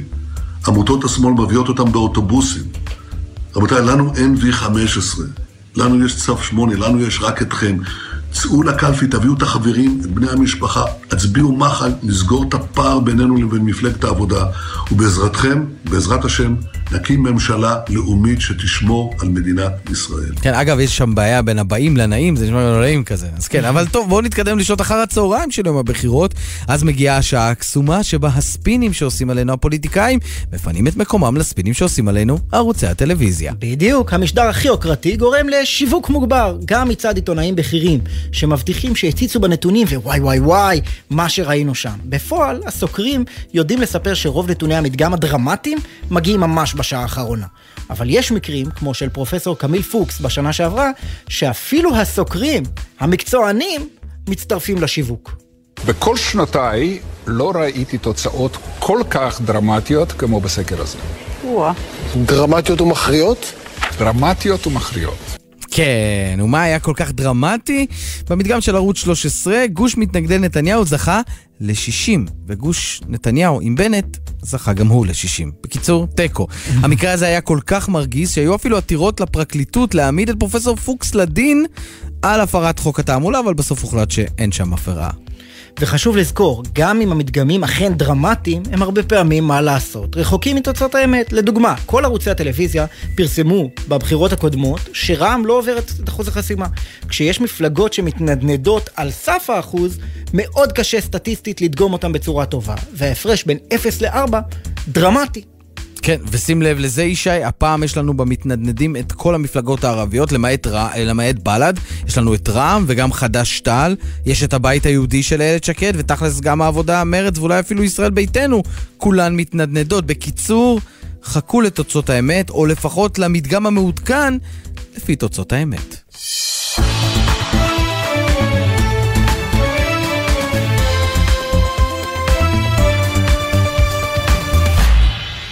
כן, פשוט אה, מה שנקרא, הכל הכל הכל עם קורטוב של מלח. בדיוק. גם את זה וגם את זה. אגב, ובואו, אנחנו... אגב, אמרת כן. שבל"ד, יכול להיות שבל"ד תפתיע ותוציא הרבה תומכים, ואחוז ההצבעה הטיפה מטפס במגזר הערבי, שזה אין מה לעשות, האירוע של הבחירות, הפיצול ב, נכון. בחברה הערבית, אה, אה, יביא עוד אנשים, ואני ש... ראיתי לפני שעתיים נאום בערבית של יושב ראש בל"ד סמי אבו שחאדה, ובו הוא אומר, אנחנו אה, אה, לא ניתן שיהיה פה מדינה יהודית, אנחנו נפעל לשינוי המדינה למדינת כל אזרחיה. אם אתה זוכר, רק לפני כמה שבועות היה דיון שלם בבג"ץ בשאלה הזאת. נכון. האם בל"ד תפעל, כי אם היא תפעל למדינת כל אזרחיה, אז שופטי אז היא בג"ץ מפרה את פוסלים ה... כן, בדיוק. אבל הם אמרו את זה גם לפני והם לא פסלו אותה. מה אה, שנקרא השטג אה, יצחק עמית. בדיוק. אה, עכשיו אנחנו רוצים לעשות אה, עימותון קטן, כי אתה יודע, ראשי המפלגות הגדולות לא עושים את זה, אז יש לנו כאן חברי כנסת אמיצים שמוכנים להכניס את ידם אל תוך האש. ואיתנו נמצאים חבר הכנסת אופיר סופר מהציונות הדתית, ערב טוב. ערב טוב. וחברת הכנסת מיכל רוזין ממרץ, ערב טוב גם לך. ערב טוב. טוב, אז תראו, אה, בעימותים בדרך כלל יש שאלה, שאלה זהה ודברים כאלה, אז נתחיל לפחות בשלב בשאלות... השאלה הזהה. בשלב השאלה הזהה, ומשם אה, נתקדם הלאה. אה, ממשלת אחדות, כן או לא? אה, חבר הכנסת אופיר סופר. חד משמעית לא. חד משמעית, אני לא רואה את זה קורה. הדרך היחידה לממשלה יציבה זו ממשלת ימין. ממשלת ימין יציבה ללא מעללי שיידים, ללא אלה שנוח להם עם מעללי שיידים וכל מיני כאלה אגדות. ממשלת ימין על מלא, על מלא, על מלא. אוקיי, חברת הכנסת מיכל רוזין. הבחירות הבאות, הציבור, האזרחים והאזרחיות צריכים להכריע האם הם בוחרים 61 של נתניהו, סמוטריץ' ובן גביר, ממשלה שיש בה רוב לחרדים, דתיים, לאומנים ומשיחיסטים, שיהיה בהם בקושי שמונה נשים ואולי שתי שרות, או שהוא מצביע לגוש שמקדם זכויות נשים, זכויות להט"ב, שלום, שוויון, צדק חברתי. אבל לא השאלה הייתה אם אה, ממשלת אחדות כן או לא. ממשלת אחדות, כמו שראינו בשנים האחרונות, היא לא מצליחה להחזיק מים, בעיקר כי נתניהו, כל מה שהוא רוצה כרגע זה להתחמק מהמשפט הפלילי שלו, ואנחנו ראינו שגם כשהוא הלך עם גנץ הוא רימה ושיקר, מכיוון שלא נתנו לו בצד השני לשנות את החוק ולעשות כל מה שהוא רוצה. ולכן ממשלת אחדות כרגע זה שקר לציבור, לא יהיה, לא יקרה. אוקיי. ההבטחות של בני גנץ שהוא מסוגל להרכיב ממשלה, את לא מאמינה להן? אז אם אין ממשלת, אם- אם אין ממשלת אחדות ואנחנו מסכימים שלא, ממשלת שמאל אנחנו גם מסכימים שלא, כי אם היה אפשר להקים ממשלת שמאל עם המהללי שהידים, אז כנראה שהייתם עושים את זה בסיבוב הקודם. זה גם לא הצליח. זה לא הצליח. זאת אומרת, התחלתם עם עבאס, רציתם אולי, חלקכם בוודאי רציתם לצרף את המשותפת, אבל ראינו שזה לא עמד במבחן המציאות, והעסק הזה התפרק. וזה... אופיר, אופיר, המציאות הפכה על, על פניכם, וברגע שיהיה הממשלה גוש- התפרקה, הממשלה התפרקה או לא ברגע התפרקה? שיהיה גוש הממשלה התפרקה? זה שיש אנשים התפרקה, שמתעסקים רגע, אופיר, תאפשר למיכל רוזין. כן. קודם כל, גם לפני שנה וחצי שישבנו וחשבנו, אתם טענתם, אין שום ממשלה חוץ מממשלת ימין. ואני מודה, אני אפילו לא האמנתי, לא האמנתי שמרצ תשב תחת בנט ועם איילת שקד שרת פנים, והרכבנו ממשלה שעשתה פלאים למדינת ישראל והזיזה אותנו קדימה. אני מאמינה שברגע שיהיה גוש חוסם לנתניהו, ברגע שלכם לא יהיה 61, ייפתחו הרבה מאוד אופציות, ובסופו של דבר רוב המפלגות לא ירצו ללכת אה, לבחירות נוספות, יימאס להם כבר מזה שנתניהו חוסם את כל המערכת, ויימצא פה הדרך להקים פה ממשלה נורמלית, שפויה, לטובת כל אזרחי ואזרחיות המדינה. טוב, אה, עוד שאלה אחת ברשותכם שמעניינת אותי, ולכאורה התשובה היא ברורה, אבל מעניין אותי לדעת איך אתם הולכים ליישם את זה הלכה למעשה. אה, הרכבת הקלה, שזה נושא מהותי, הרכבת הקלה בתל אביב, יכולה לנסוע בשבת באזורים מסוימים, כן או לא? אה, מיכל רוזין, נתחיל איתך, ואם כן, איך אתם מעבירים את זה? תראה, אני חושבת שבאמת אה, אה, כל כך הרבה דברים השתנו מאז שאני הייתי ילדה. המדינה הרבה יותר פתוחה, אה, יש אה, אה, בתי תרבות פתוחים, יש אפילו אזורי מסחר פתוחים. הדבר הזה שמתעלמים מכך ואומרים שרק תחבורה ציבורית בשבת, אוי ואבוי, זה ישנה את כל הצביון היהודי של מדינת ישראל, זה פשוט אבסורד. מה שמדינת ישראל עושה בזה, היא מייצרת מצב שבו כולנו צריכים להחזיק רכבים פרטיים, שזה לא סביבתי. אנשים שאין להם רכבים פרטיים לא יכולים לא לבקר את הנכדים, לא לנסוע עם הילדים, שזה לא חברתי. ולכן אני חושבת שבאמת להתעלות בדבר הזה, כאילו זה ישנה את אופייה של מדינת ישראל כיהודית ודמוקרטית, זה קצת הזוי. אוקיי, אז זו, אז לא זו רוצים מה שנקרא דרישה שלכם חד משמעית אם אתם חלק בקואליציה? תראה, אנחנו אה, גילינו אחריות ובגרות לאורך כל הדרך, גם בכניסה לממשלה הזאת, כמו שאמרתי, יחד עם בנט כראש ממשלה. אנחנו הבנו שכדי לא להוביל את המדינה לקטסטרופה, ועכשיו במיוחד נתניהו, סמוטריץ', בן גביר, אנחנו נעשה פשרות, אנחנו בלענו אוקיי. צפרדעים בשנה הזאת, ועם זאת עמדנו על הקווים האדומים שלנו. כן, אבל את אומרת, אה, בסוף יימצא מישהו, אני מי זה המישהו לא שיימצא, אם- לא יהיו 61? את אומרת, המפלגות האחרות בגוש השני לא ילכו לעוד סבב. אני מי לא זה יהיה? אנחנו כבר ישבנו, אני מזכירה לכם, ב-92, ב-99, ישבנו עם מפלגות חרדיות בתוך הממשלה, הגענו להסכמות על סטטוס קוו של דת ומדינה, מהמם. גם בשנה האחרונה העברתם- העברתם פסקת התגברות על בג"ץ כדי שלא יהיה יבוא לכאן בשר חזיר. ב-92, רבין, אתה צודק. אני עבדתי אז עם נעמי חזן, דרך אגב, שהצביע נגד. אני חייבת לומר, אנחנו יודעים להתפשר במרץ, כי אנחנו מבינים את גודל השעה, ואנחנו מבינים שאם תהיה פה ממשלה כרגע, כעת, ממשלה באמת חרדית, דתית, שמרנית מאוד, שתיקח אחורה הרבה מאוד מההישגים שהבאנו בשנה אוקיי. האחרונה, אז הציבור שמאמין בקו שלנו, של קדמה, צריך לחשוב פעמיים, האם קודם כל להגיע לקלפי להצביע, והאם מה הוא בואו נאפשר גם לחבר הכנסת אופיר סופר. אה, תפתיע לה- אותנו. חבר הכנסת סופר? הוא פשוט השתכנע ממני. זאת או, הייתה הנה, הסיבה. הנה, הנה, הנה הוא הגיע. אתה- איתנו? כן, כן, כן. אוקיי, אז... זהו, היה, היה מה מאוד אתה, מפתיע. כן. אני מופתע, אני מובחל, אני מופתע ממך פעמיים. פעם אחת זה לגבי האמירה שלך אתמול, לגבי אה, מהללי השהידים.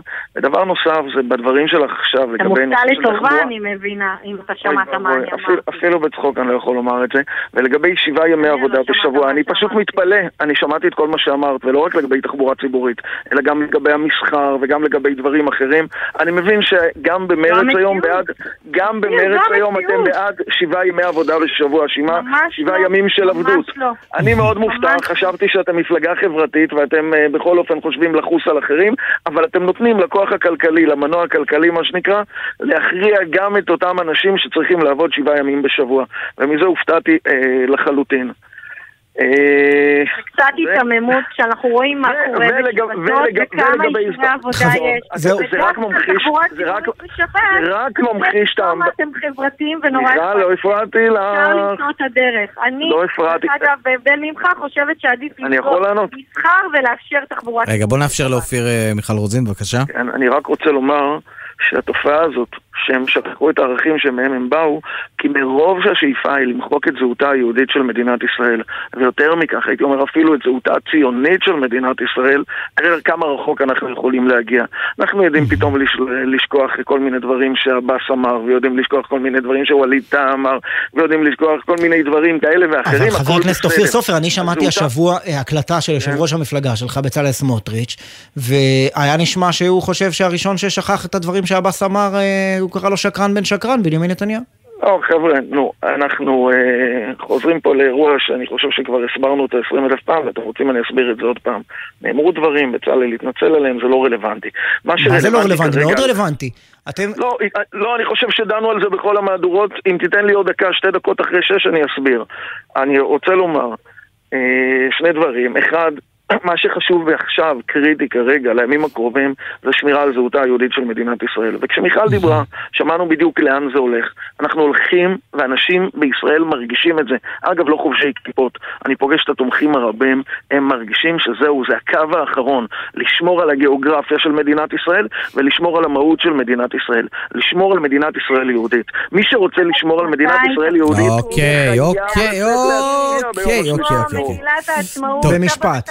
שלי. פספסתם את מגילת העצמאות בלי לשים לב, מיכל. תשימי לב למשפטים שאמרת קודם. להקים מדינה יהודית ודמוקרטית, לא מדינת הלכה, לא בכפייה. שי, אל תתנשף. המדינה פה היא יהודית, הצביון הוא יהודי, השבת היא של כולנו. אתם לא תחליטו לנו מה יהודי, מה לא יהודי. תנו לנו לחיות בפלורליזם, תנו לנו. ליהנות מהיהדות שלנו ולא בכפייה. חברת הכנסת מיכל רוזין מרץ, חבר הכנסת אופיר סופר הציונות הדתית, היה פה עימות לדעתי אפילו מאוד מנומס ואף מנומק, שזה בכלל הרגשתי. קצת, אה, אפשר? כן? הרגשתי קצת בתנועת הנוער. מיכל, מה את אומרת? זה טוב או לא טוב? לא, אני חושבת שטוב... זה- בתנועת הנוער רוב האנשים עושים את הדיונים האידיאולוגיים הכי עמוקים בחייהם. בדיוק, נראה לי לשם הוא כיוון. אני חושבת שטוב שיש לנו אה, ויכוחים אידיאולוגיים. אני מציעה למי שימין, שיצביע ימין. יפה. מי ששמאל, יצביע מרץ. טוב, זה- זאת הצעה חתרנית. אה, הקומונר שלנו, רועי ולד, מאותת. שצריך לסיים. אז כן, חבר אז הכנסת תודה אופיר לחניכים סופר. מיכל תודה רוזין רבה. ואופיר סופר. תודה רבה. טוב, יש לנו עוד אה, כמה חברים, אה, כן, מה שנקרא, עלית- בתנועת הנוער שלנו. עלית על חולצת תנועה לקראת השעה הבאה? בוודאי, בוודאי, בתנועה תנועה ימינה ושמאלה. אה, יהיה איתנו שגריר ישראל בארצות הברית מייק- מייק הרצוג, גם גיא בן סימון עם הפינה הכלכלית שלנו, ועוד ועוד ועוד. יש לנו גם את חנן קריסטל, הפרשן המיתולוגי, בפינת הפדיחות. היית מאמין? בהחלט. תתחיל לאסוף את הפדיחות שלך, ישי שנרב, אה, ועוד ועוד ועוד. אם. היה לי הוותק של חנן קריסטל, אולי הייתי צובר גם אה, פדיחות ראויות. אני בטוח שיש לך גם בוותק שלך לא מעט. אה, הנה מחמאה שקיבלתי היום. טוב, יניר קוזין, אנחנו נצא לתשדירים, חדשות וחוזרים. בהחלט.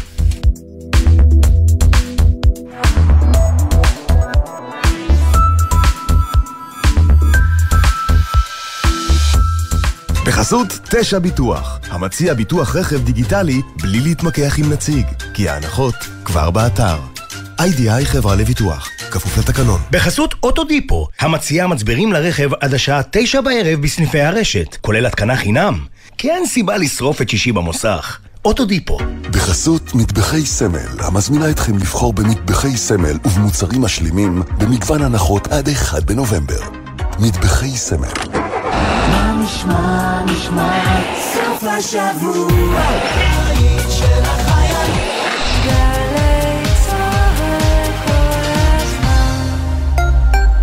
יום הבחירות לכנסת מתקרב, וב-1 בנובמבר כולנו מצביעים.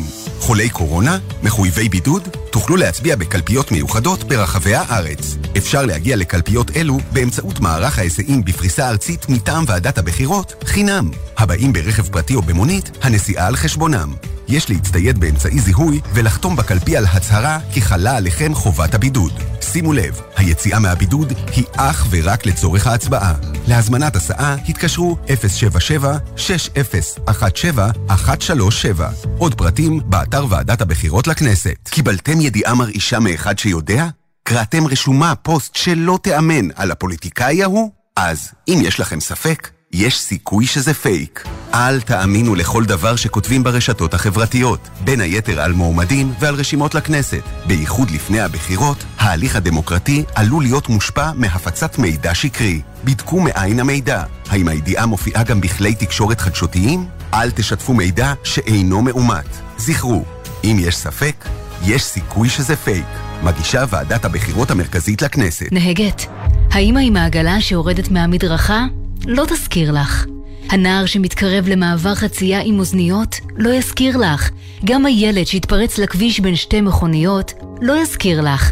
אבל אנחנו נזכיר לך, כשאת נוהגת עשרה קמ"ש פחות, את עדיין יכולה להגיב בזמן על סכנות ולהציל חיים. זכרו, עשרה קמ"ש פחות, פי שניים סיכוי לחיות. מחויבים לאנשים שבדרך, עם הרלב"ד.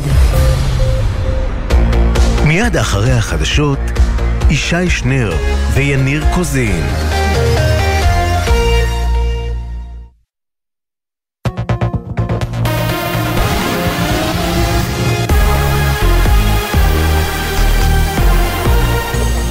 גלי צה"ל השעה 6, שלום רב באולפן גל אשד עם מה שקורה עכשיו.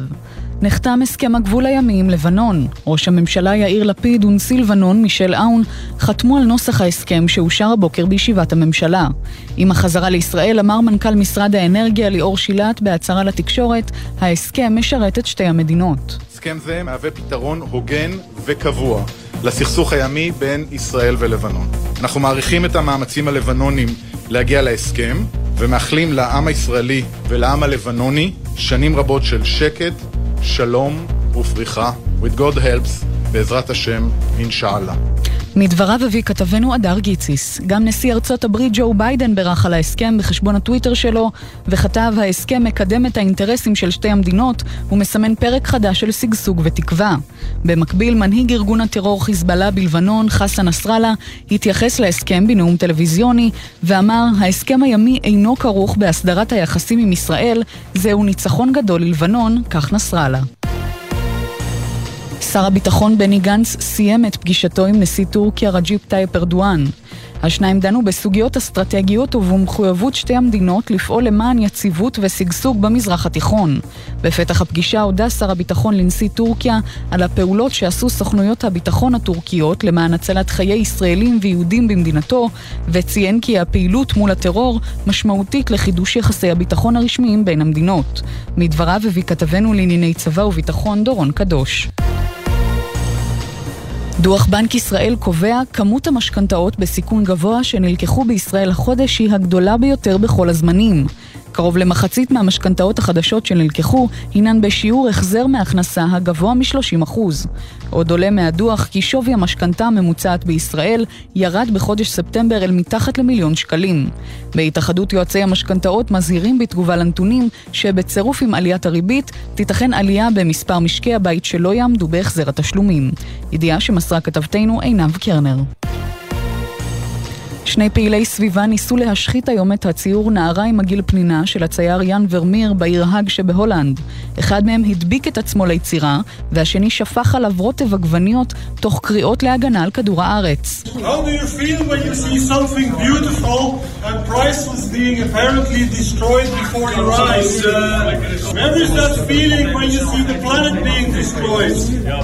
Before very eyes? איך אתם מרגישים כשאתם רואים משהו יפהפה ועיקר ערך נהרס מול עיניכם? איפה ההרגשה הזו כשאתם רואים את כדור הארץ נהרס ממש מול עינינו? ככה פעיל חבר תנועת Just Stop Oil, האחראית בין היתר על ניסיונות ההשחתה של יצירות נוספות, בהן החמניות של ואן גוך וערימות חציר של מונה. כתבת תחום האמנות שרון לויט מציינת כי הציור נותר ככל הנראה ללא פגע. מזג האוויר למחר מעונן חלקית עד בהיר עם עלייה קלה בטמפרטורות. אלה החדשות שעורך ים יוסף.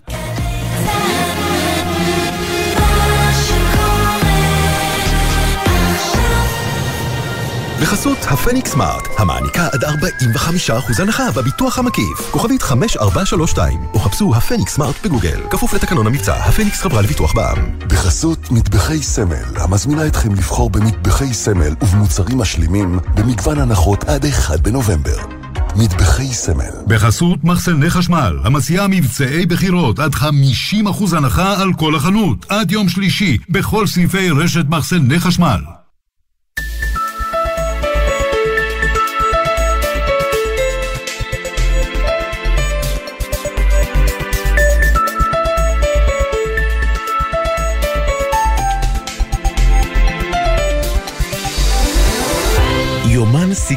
השבוע עם ישי שנר ויניר קוזין. אך, יניר, יניר. כן, כן, שעה ישי, שנייה ישי. שלנו.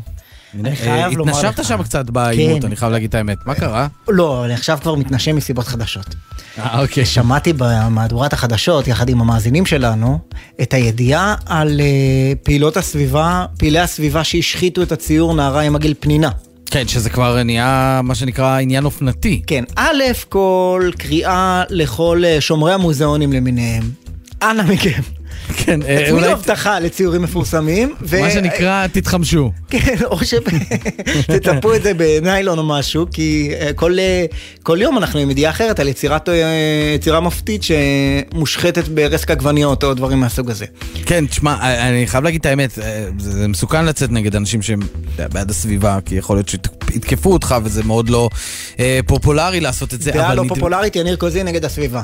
כן, לא, אני דווקא בעד הסביבה, אבל אמ, אה, המחאות האלה, קודם כל ראיתי גם מחאה בלונדון של אה, שתי נשים שעומדות מול, אה, מול אחד המקרים ולוקחות ופותחות את כל בקבוקי החלב ושופכות אותם על הרצפה, ולוקחות את כל הביצים ושופכות- ושוברות אותם על הרצפה. כל הדברים האלה, זה לא מקרב ולא גורם לאנשים, זה נכון, זה עושה את הפרובוקציה לרגע, אבל זה בטח לא מייצר אצל אנשים אמפתיה לנושא הסביבתי, כנ"ל גם השפיכה, השפיכה של הדברים האלה על הציורים. אה, אתה, אני, אני אה, אגזים בהימור ואני אשווה ואעלה את מה שאמרת.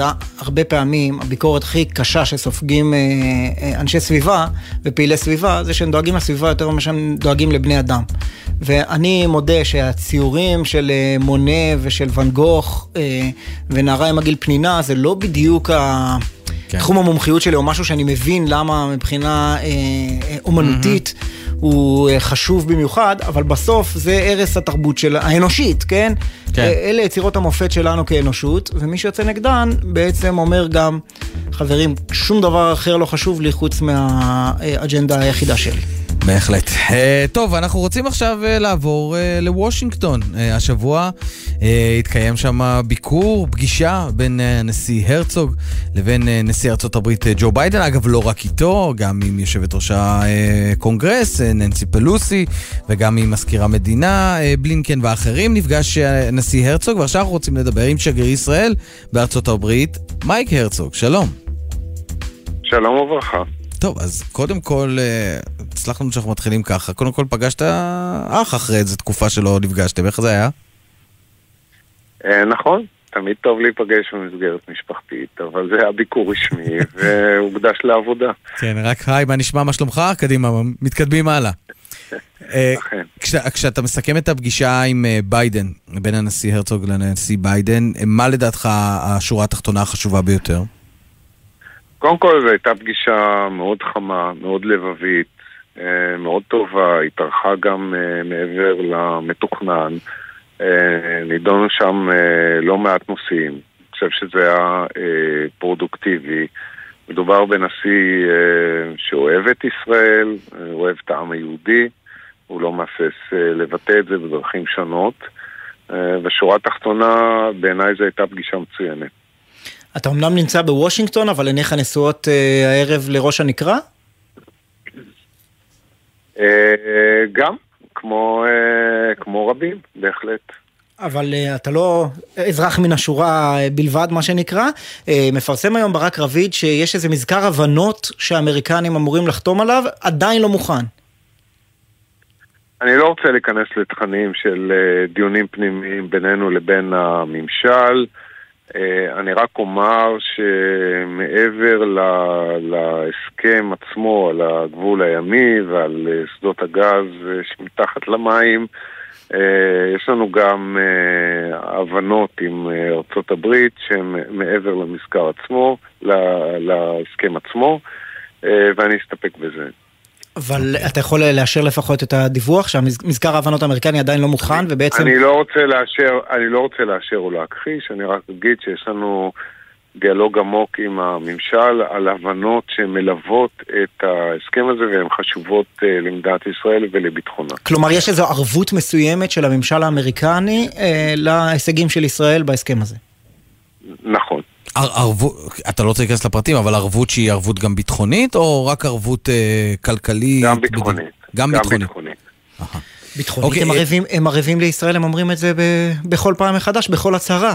כן, לא, אבל פה הם אה, מה שנקרא צד בהסכם. כלומר, אה, נראה לי שאם הלבנונים יפרו את ההסכם הזה... אני אגיד את מה ששגרירנו בארצות הברית מן הסתם לא יגיד בשום צורה, שמה ששאלתי בתחילת המשדר על כל מיני, מה בדיוק ישראל משיגה שם ולמה אני לא מצליח לקבל תשובה טכנית לשאלה הזאת, יכול להיות שהדבר טמון בכל מיני עניינים שלא לפרסום.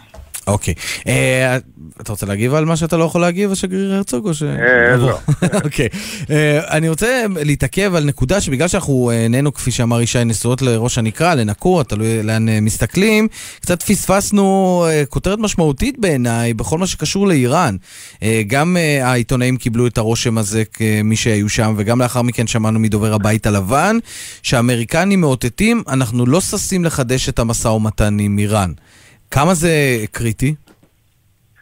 זה נכון, אני חושב שהאווירה פה כלפי איראן וכלפי הסכם עם איראן אה, השתנתה, השתנתה מאוד, וזה כתוצאה מהצירוף של העמדות האיראניות במשא ומתן הגרעיני עצמו ומה שאיראן עושה בשטח בתוכנית שלה, ביחד עם אה, התרומה האיראנית השלילית למלחמה באוקראינה וביחד עם המהומות בתוך איראן עצמה, שהם אה, נושא גדול על סדר היום פה.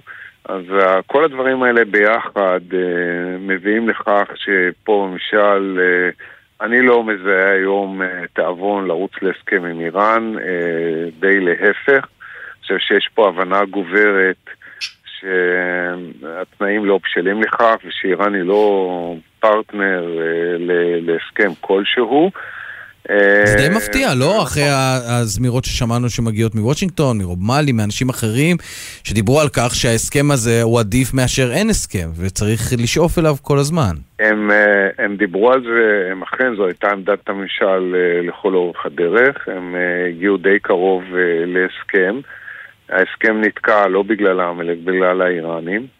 ובגלל כל הדברים שאמרתי, מבינים היום שזה לא בדיוק בקלפים עכשיו ללכת להסכם גרעיני עם איראן, אה, בייחוד מה שאנחנו רואים בתוך איראן אה, עצמה ובזירות אחרות. התיאבון אה, ירד, ואני לא מזהה פה, זה, זה, זה ממש לא על סדר היום של הממשל בשלב הזה.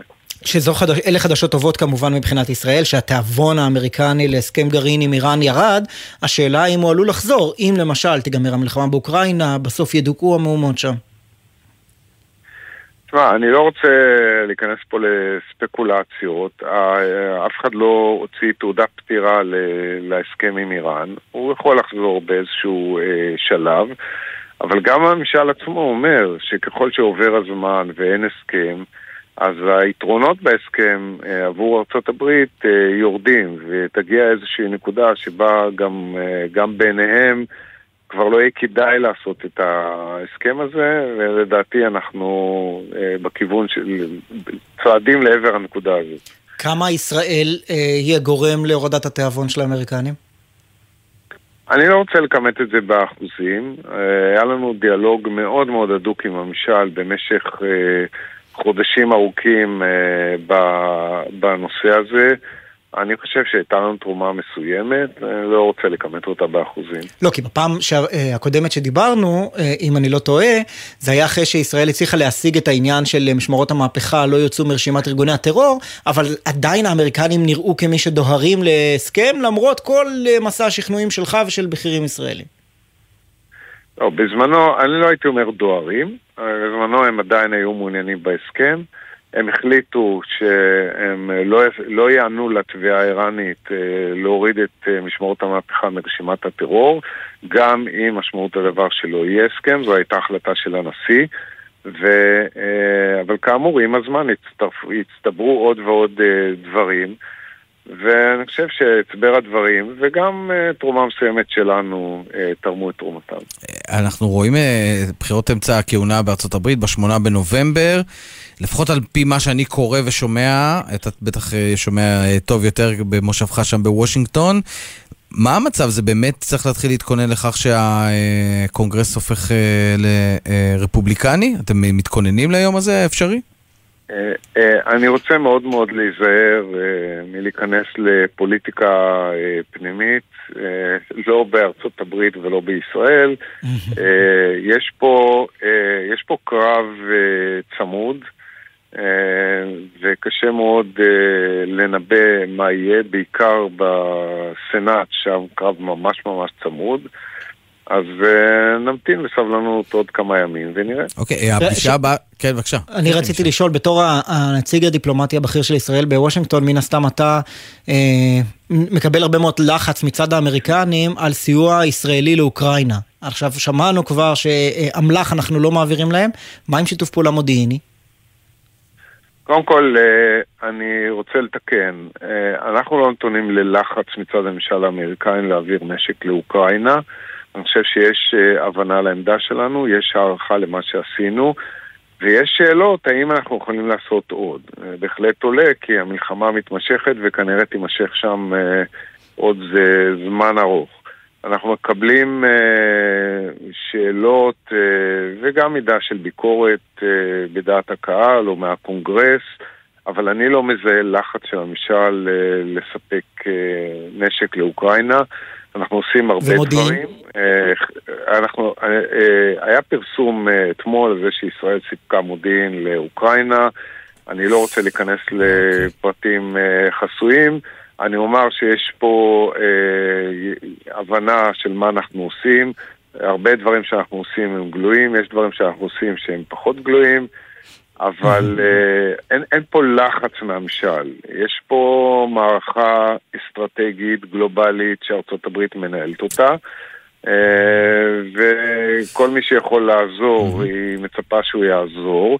ואנחנו עוזרים בהרבה מאוד אה, דרכים, אוקיי. אוקיי. אבל אני לא מזהה לחץ עלינו. אוקיי. אוקיי. ממש ממש ממש לסיום במשפט, מתי הפגישה הבאה שלך עם אה, אחיך? הבנתי שבמאי הוא מוזמן אה, לנאום בפני שני בתי הקונגרס, זה נכון? אה, אה, אה, אין לי מושג, אני לא יודע להגיד, הוא אכן הוזמן על ידי... אה, על ידי ננסי פלוסי אה, לנאום בפני שני בתי הקונגרס לרגל שנת ה-75 למדינת ישראל.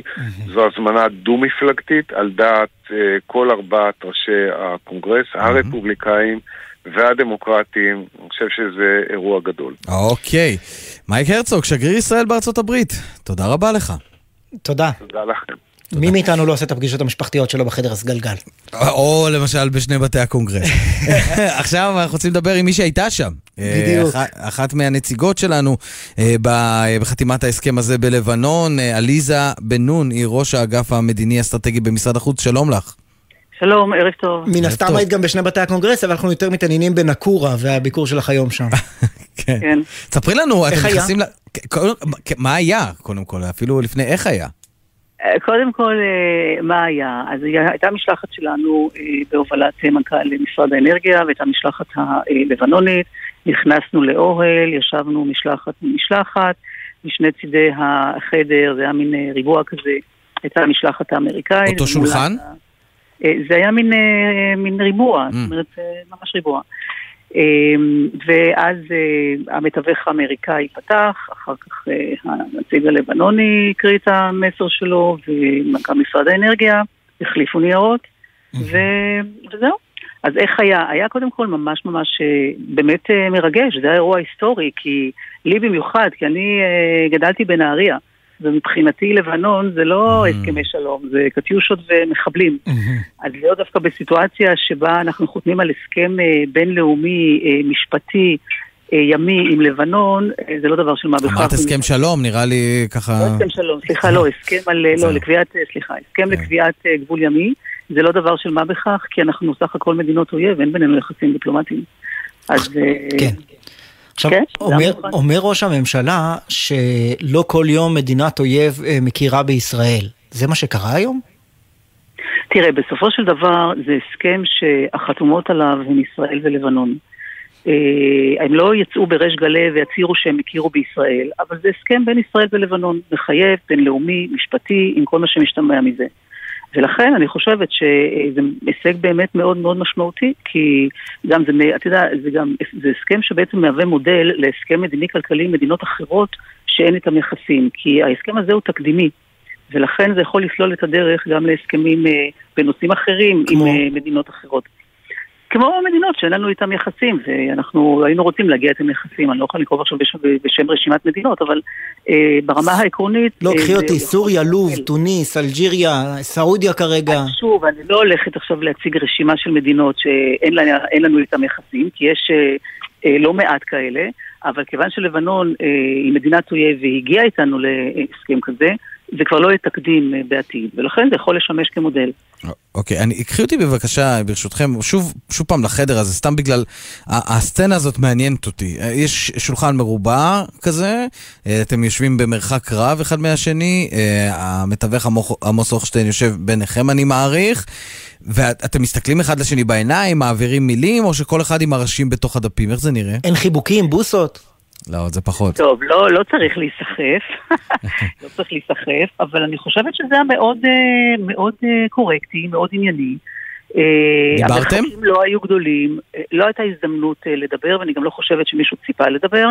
בסך הכל זה היה אירוע טקסי, אירוע רשמי, שנתן את הגושפנקה הסופית, נתן תוקף להסכם בינינו לבין לבנון. זה היה לגמרי, לגמרי נורמלי בסך הכל, כשמדובר במדינות שהן בסוף בסוף מדינות אויב ולא מדינות ידידותיות. עכשיו, ישי יש לו שאלה, אני אשאל כן. במקומך ישי, אתה מרשה לי? בוודאי.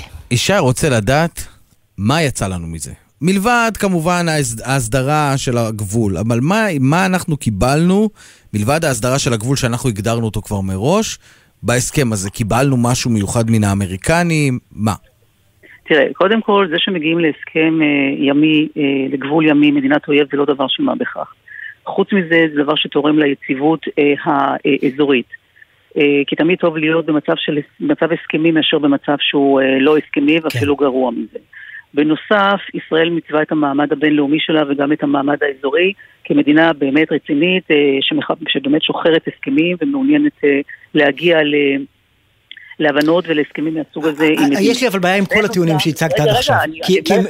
כי הם נכונים מעצם קיומו של הסכם. לא, אני אנסה להסביר את השאלה שלי יותר טוב. לא, יש שני תלמידים בכיתה שרבים על השטח של השולחן. אומרים איך נחלק את השולחן, 50-50, 60-40.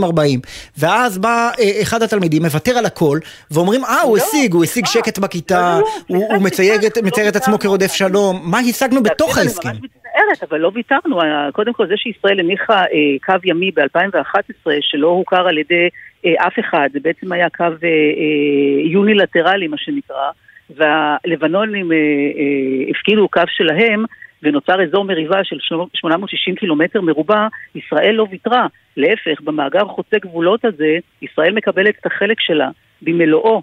חוץ מזה שיש פה אינטרסים אחרים, יש פה אינטרסים של יציבות לבנונית, יש פה אינטרסים של אה, אה, הקטנת התלות הלבנונית באיראן, יש כאן אה, אה, אינטרסים של קהילה בינלאומית שתומכת בהסכם הזה ותמכה בישראל, mm-hmm. ובאמת... אה, אה, המעמדה של ישראל הבינלאומי מתחזק כתוצאה מכך. ישראל לא ויתרה על 100% משטח המריבה? אז שוב, עוד פעם, אה, מה זה ויתרה? השטח הזה לא היה שלה.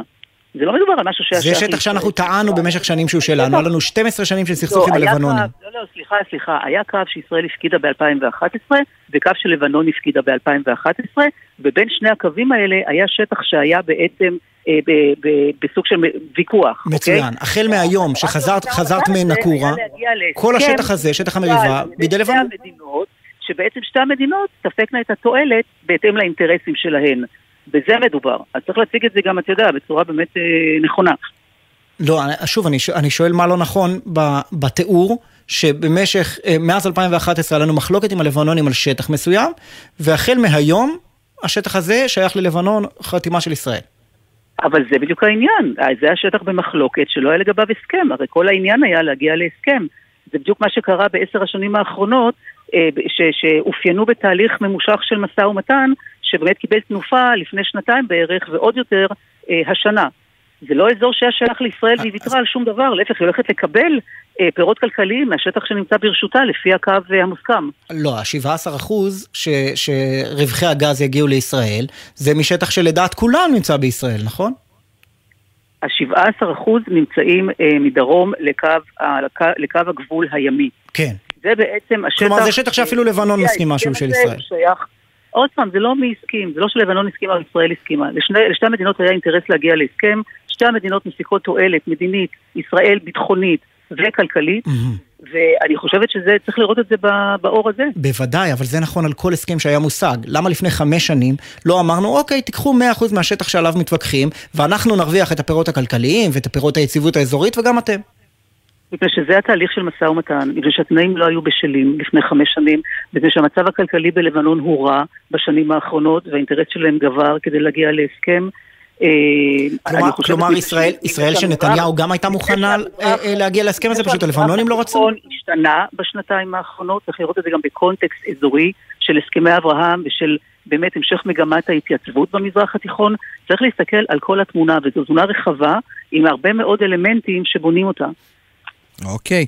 עליזה בן נון, ראש האגף המדיני-אסטרטגי במשרד החוץ, ומי שהייתה שם בנקורה. טוב. תודה. תודה רבה.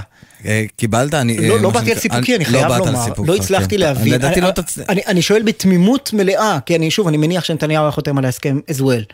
לא הבנתי מה ישראל הרוויחה בתוך ההסכם, לא מעצם קיומו של הסכם. תחשוב שיש שם את השטח המריבה הזה ולא היית מקבל ממנו שום דבר, למשל.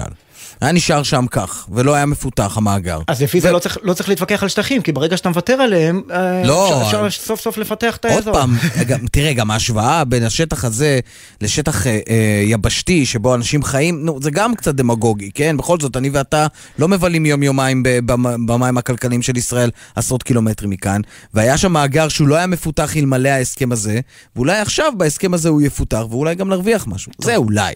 אולי. אולי מי שמבין את העניין קצת יותר טוב ממני, הוא ראש השב"כ לשעבר. בטוח יותר טוב ממני. לשעבר גם שר מטעם יש עתיד, יעקב פרי, שלום, ערב טוב. שלום יניר, שלום ישי, ערב טוב. ערב טוב. אה, אגב, אה, ככה מה שנקרא זנב השיחה שלנו, דעתך על ההסכם הזה? אני בסך הכל אה, מסתכל בחיוב על ההסכם.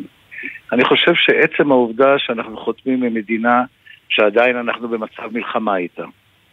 וכמו שאתם ציינתם בשיחה ביניכם, מדובר, אם מדובר על איזושהי פשרה או ויתור, מדובר על ויתור במים כלכליים, שבכל זאת איננו דומה לוויתור טריטוריאלי יבשתי.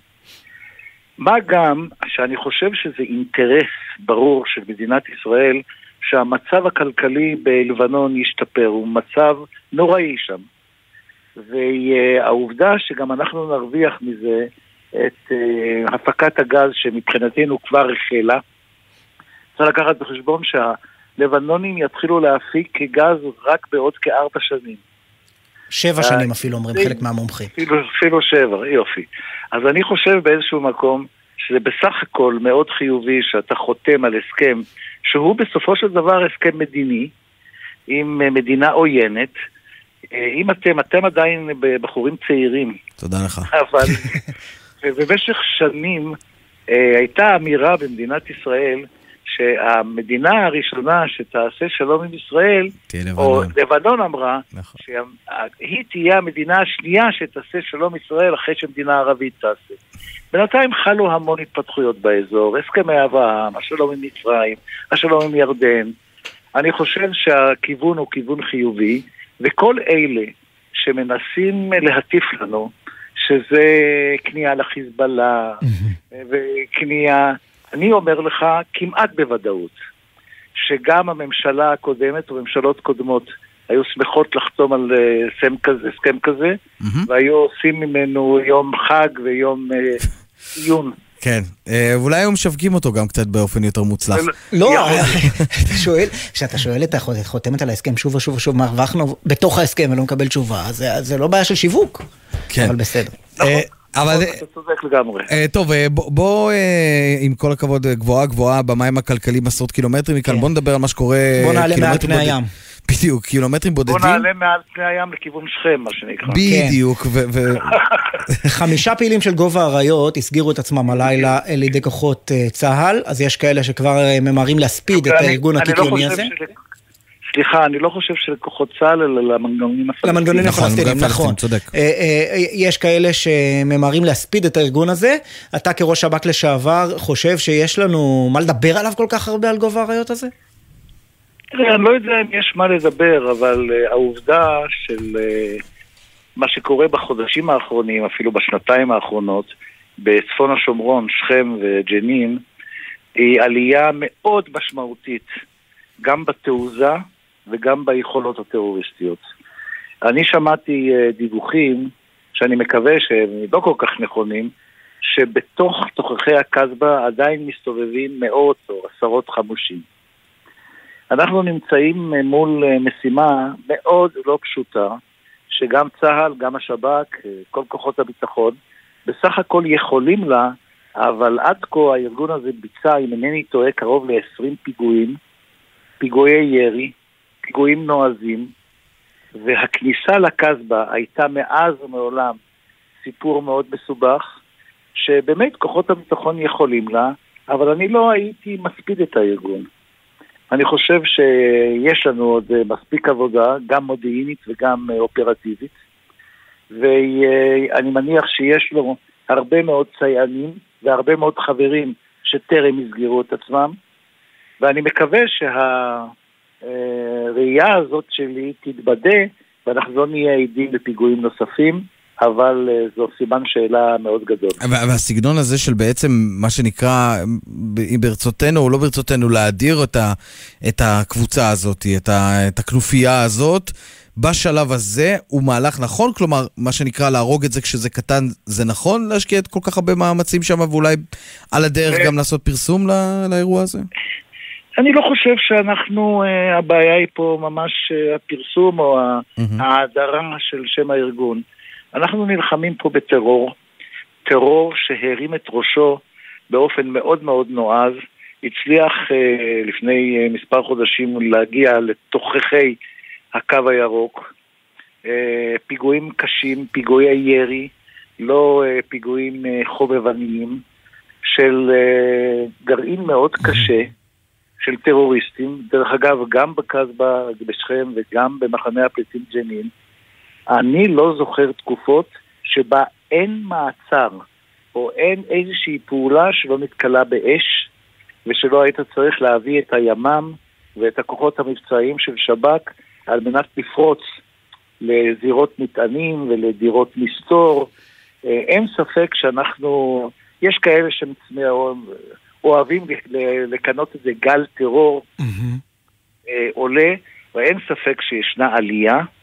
ואם אנחנו לא נצליח אה, לאזן אותה, לצמצם אותה, אנחנו לצערי נהיה עדים לפיגועים נוספים. לא צריך לשכוח ש... אבל מה קרה? ישראל שקדה על השמרים ובינתיים הטרוריסטים התחמשו? ישראל שקדה על השמרים, אבל בינתיים אה, הייתה חולשה מאוד משמעותית של מנגנוני הביטחון הפלסטיני. במיוחד בצפון השומרון. לכן, ו... לכן הקונספירטור שבי חושד שחמישה פעילים שהסגירו את עצמם בלילה למנגנונים זה ספין פלסטיני כדי כאילו להראות לישראל הנה אנחנו מחזיקים בשטח.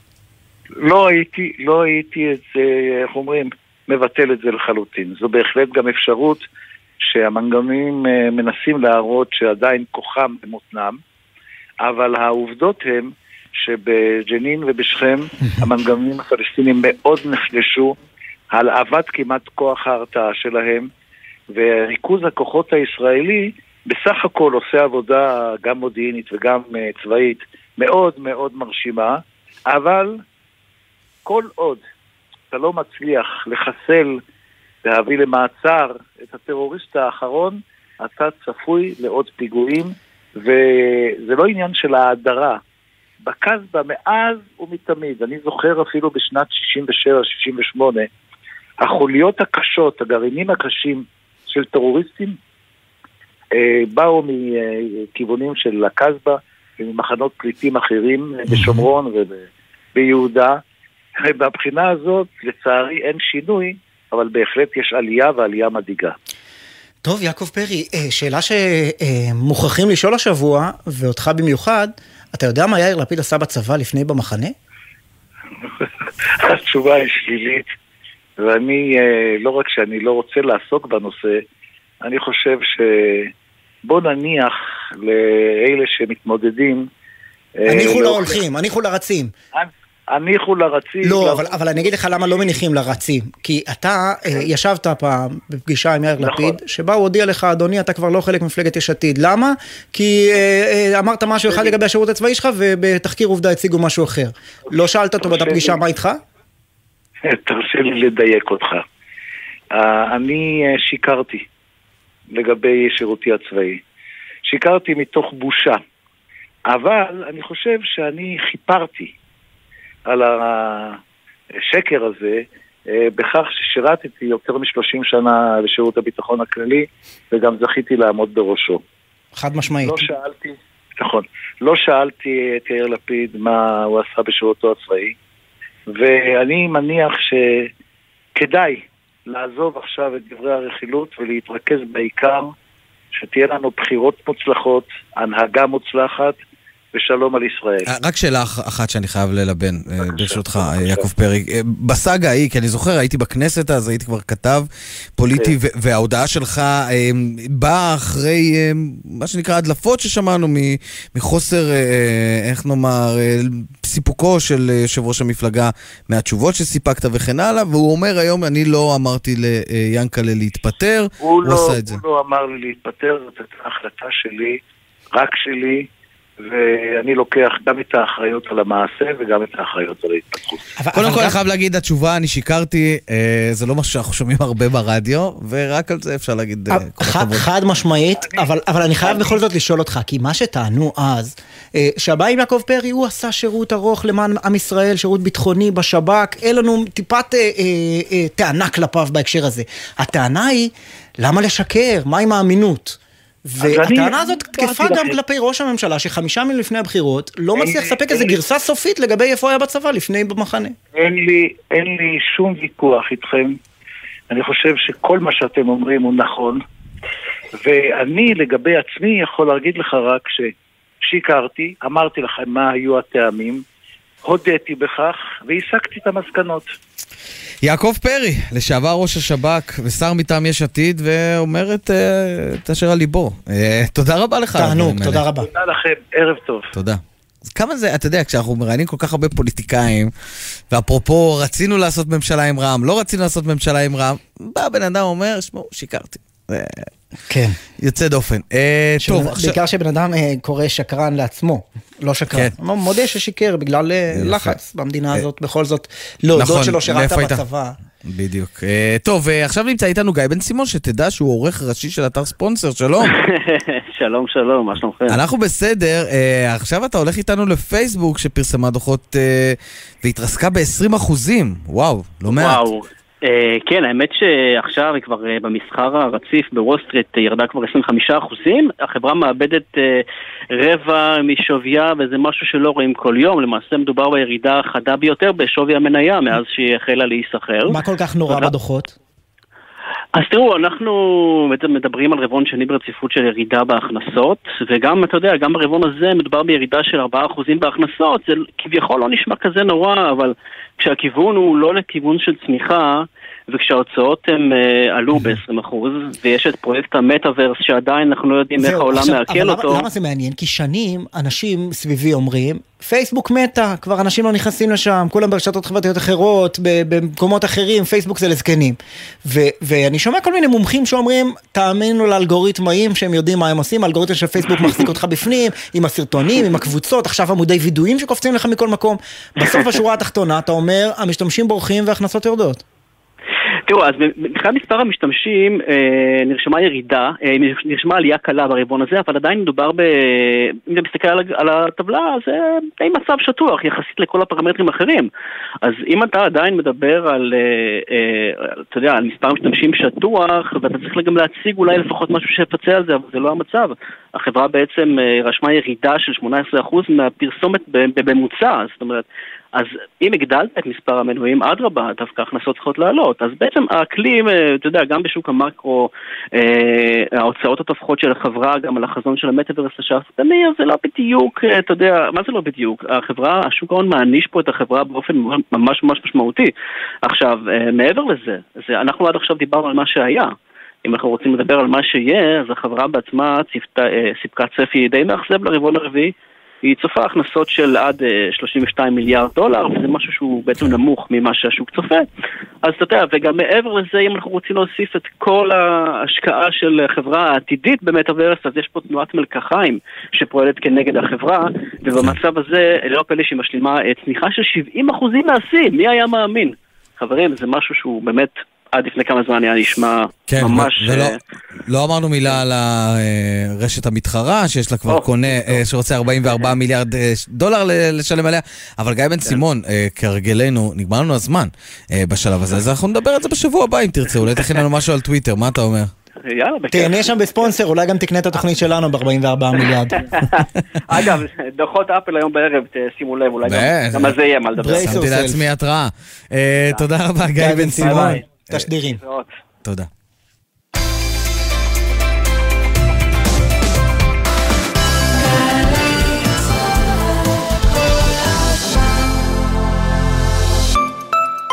מפקדים שלום, מדבר אלוף משנה יוסי בן שמחון, ראש ענף הבטיחות בדרכים בצה"ל. השבוע הלאומי לבטיחות בדרכים גם בצה"ל. 13 עד 19 בנובמבר 2022. בשבוע זה נגביר את עיסוק היחידות בתחום הבטיחות בדרכים כדי להעלות את רמת המודעות ולצמצם את מספר הנפגעים בתאונות דרכים. מגוון אמצעים עומדים לשירותכם במהלך כל השנה ובפרט בשבוע זה. עוד פרטים באתר הבטיחות בצה"לנט. שמי שרה לייכט, שנים לא סיפרתי את קורותיי בתקופת השואה, עד שבאו אליי מיד ושם. כעת הסיפור שלי מונצח, למען הדורות הבאים. שרה הלכה לעולמה בשנת 2021. עדותה תישמר בארכיון יד ושם לעד. לתיאום צילום עדות בבית הניצול, התקשרו 02-644-3888. עמיתי מועדון חבר, ימים אחרונים של הטבות מיוחדות על כל דגמי סובארו. עד 28 באוקטובר. לפרטים חייגו כוכבית 8545 או ייכנסו לאתר מועדון חבר. זה הכל בשבילך, קיבלתם ידיעה מרעישה מאחד שיודע? קראתם רשומה, פוסט שלא תיאמן על הפוליטיקאי ההוא? אז, אם יש לכם ספק, יש סיכוי שזה פייק. אל תאמינו לכל דבר שכותבים ברשתות החברתיות, בין היתר על מועמדים ועל רשימות לכנסת. בייחוד לפני הבחירות, ההליך הדמוקרטי עלול להיות מושפע מהפצת מידע שקרי. בדקו מאין המידע. האם הידיעה מופיעה גם בכלי תקשורת חדשותיים? אל תשתפו מידע שאינו מאומת. זכרו, אם יש ספק, יש סיכוי שזה פייק. מגישה ועדת הבחירות המרכזית לכנסת. עכשיו בגלי צה"ל, ישי שנר ויניר קוזין. וכעת, אנחנו אה, בדרך כלל מארחים כאן אומנים, אה, ואפשר לומר שבשנים האחרונות התפקיד הזה הפך לאומנות של ממש. הפרשנות הפוליטית? הפרשנות הפוליטית, אומנות של ממש, היכולת לדלג בין דברים. אה, ולכן עכשיו, הפעם בפינת הפדיחות שלנו, חנן קריסטל, והנה, האות. כוכבים משתפים בפדיחות על הבמה. איי. כן. חנן קריסטל, הפרשן הפוליטי הוותיק, ערב טוב לך. ערב טוב ישי וערב טוב יניר, חייבים לדבר על פשלות ולא על הישגים?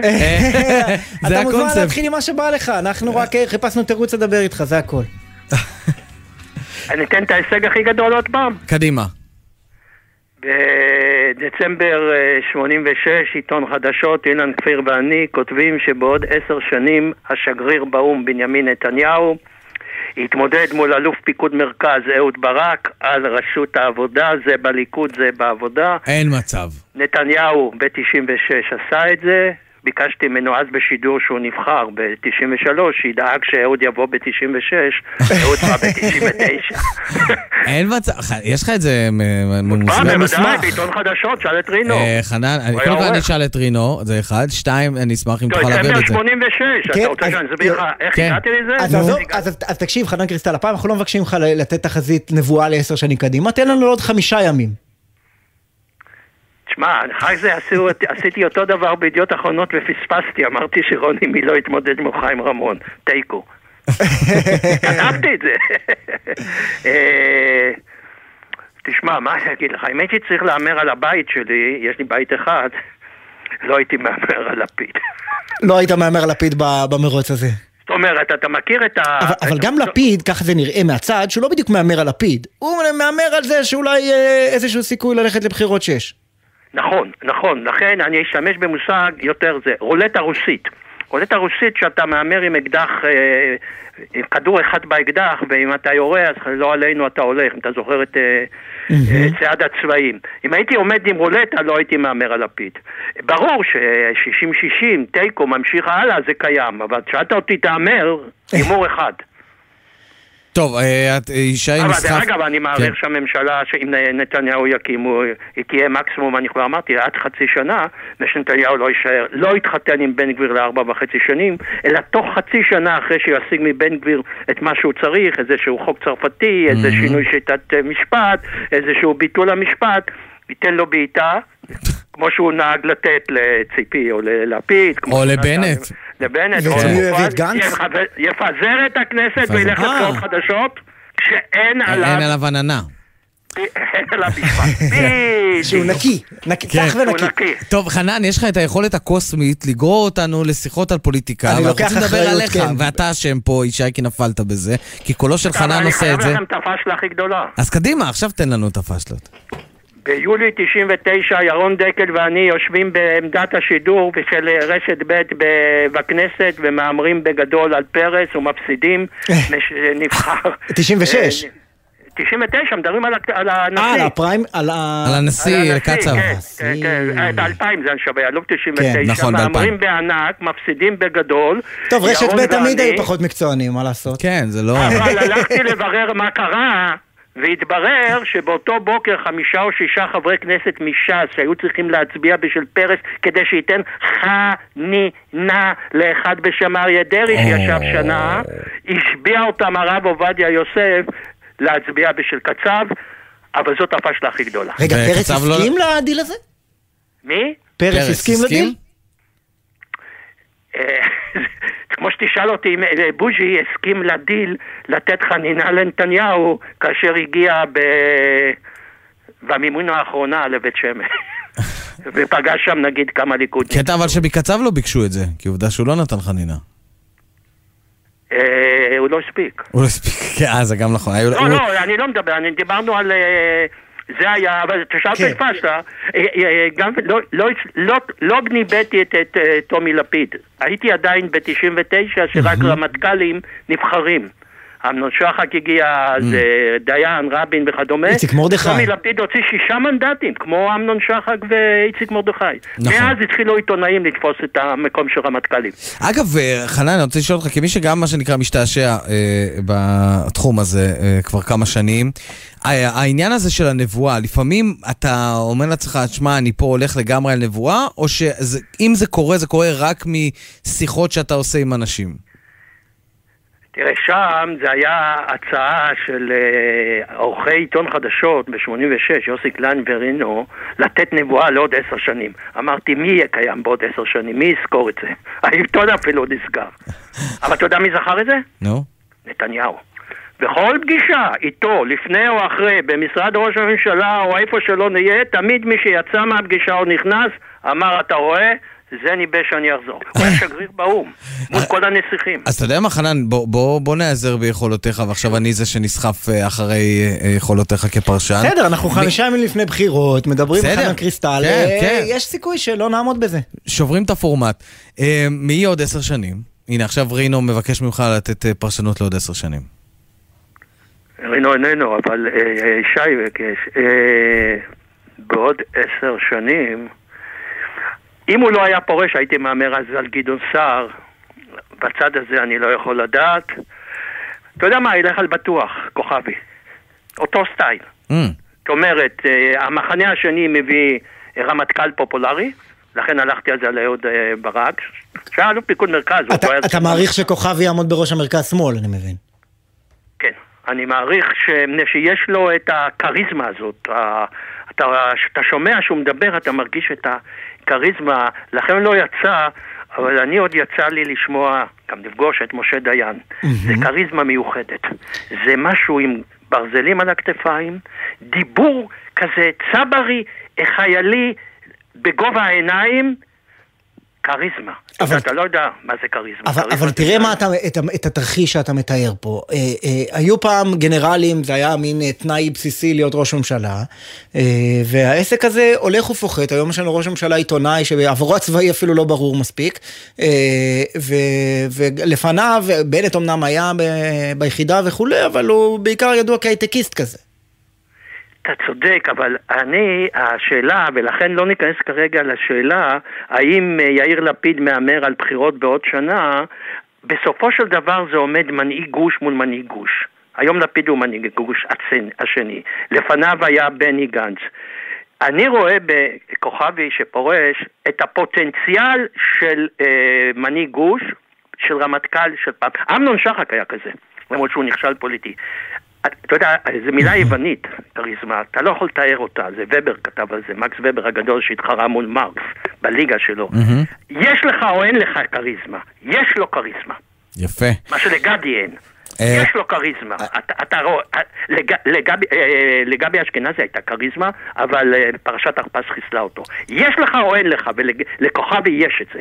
טוב, יש לי, צעיר, יש, לי, אה, יש לי שאלה אה, אחת אחרונה, כפרשן פוליטי ותיק. כדורגל, לא לא, על לא, לא על כדורגל, אנחנו בהתמודדויות אחרות. לא, לא מזכירים את הפועל תל אביב בבית הכדורגל. אה, אה, אה, כן, לא, לא, לא אומרים שלום בבית האבל. אה, בחמישה ימים לבחירות, למה הכי כדאי לשים לב בימים הקרובים? ברור שאם איילת שקד, אה, הבית היהודי יכריח אותה לרדת, אחוז ההצבעה כמובן אצל אה, המגזר הערבי, ושמישהו לא יפספס איזושהי מילה קשה, איזשהו אה, יכולה... אתה אומר, וארגון- אתה אומר כל הציירים, כל האומנים, כל הזמרים. כל אה, הגרבוזים למיניהם. כן, לסגור אותם באיזה חדר. אה, לשתוק, לשתוק. זאת אומרת, אה, כמעט הייתי אומר שהפעולה, בדיעבד שהצליחה בשכם, היה לה פוטנציאל אה, לקלקל אם היא הייתה מתקלקלת, כן. אלקטורלית. אני, אה, אני מציע להסתכל אה, במוצאי השבת לטקס לציון אה, אה, 21 שנים. לרצח. ל... כן, לרצח. כן, לא 21 שנים כמובן, אה, 20 27 ו... שנים. 27 שנים לרצח, לדעתי שם יש פוטנציאל בדיוק לדברים האלה שאתה אומר. אגב, אותו- בשעה האחרונה, אגב, העצרת הזאת, מרב מיכאלי בוועידת ישראל היום, אומרת את המשפט הבא, רבין נרצח רצח פוליטי בשיתוף פעולה של בנימין נתניהו. נפלא. לא הייתי אומר את זה, אני חושב שהיא הגזימה בגדול, אבל uh, בבחירות אומרים כל דבר כשאחוז החסימה הוא... נכון, נ- נושף בעורפך. אה, חנן קריסטל, איש עם שיהיה הרבה מאוד, ש- הרבה אה, כריזמה. נכון? שבוע- שבת שלום. שבת הרבה שלום. הישגים ומעט פדיחות. מעט פדיחות. חורף בריא. ניצחת אותנו ואת הפורמט, חנן קריסטל. לא! תודה. תודה לך. אה, אם כבר בחורף עסקינן, זה העת לדבר עם פרופסור סלמן זרקא, ממונה הקורונה, שלום לך. ערב טוב. ערב טוב, ישאל- ישאל השואל מה, מה, מה קרה, אז, אז אנחנו מדברים איתך עכשיו כי אנחנו נערכים לחורף, וגם לקראת החורף הזה אה, יש כבר דיבורים על כך שאנחנו צפויים לקבל איזשהו גל משולב כזה של שפעת ושל קורונה. אז קודם כל רציתי לשאול אותך מה מצב ההתחסנות בכלל, האם אנשים עוד מתחסנים אה, נגד קורונה? אז האמת, אם אנחנו בעידן הבחירות, האנשים בוחרים בריאות. יש כבר מעל 100 אלף איש שבחרו להתחסן בחיסון החדש המותאם לאומיקרון, ואנשים, בעיקר אוכלוסיות הסיכון, כן נענים וכן מקבלים את החיסון, גם נגד האומיקרון וגם נגד השפעת, כי אכן אמרת, אנחנו מחכים לחורף ואיתו יש לצערי סבירות גבוהה שיהיה לנו גל גם של קורונה וגם של שפעת. אני כבר אה, ממש, לא יודע מה איתכם, אני כבר ממש יכול להרגיש את זה עולה במעלה האף, את, ה, את השינוי מזג האוויר שהולך להפיל אותי מתישהו בקרוב. אגב, איך אפשר, איך אפשר אה, להתמגן טוב כשאין מגבלות, דברים כאלה?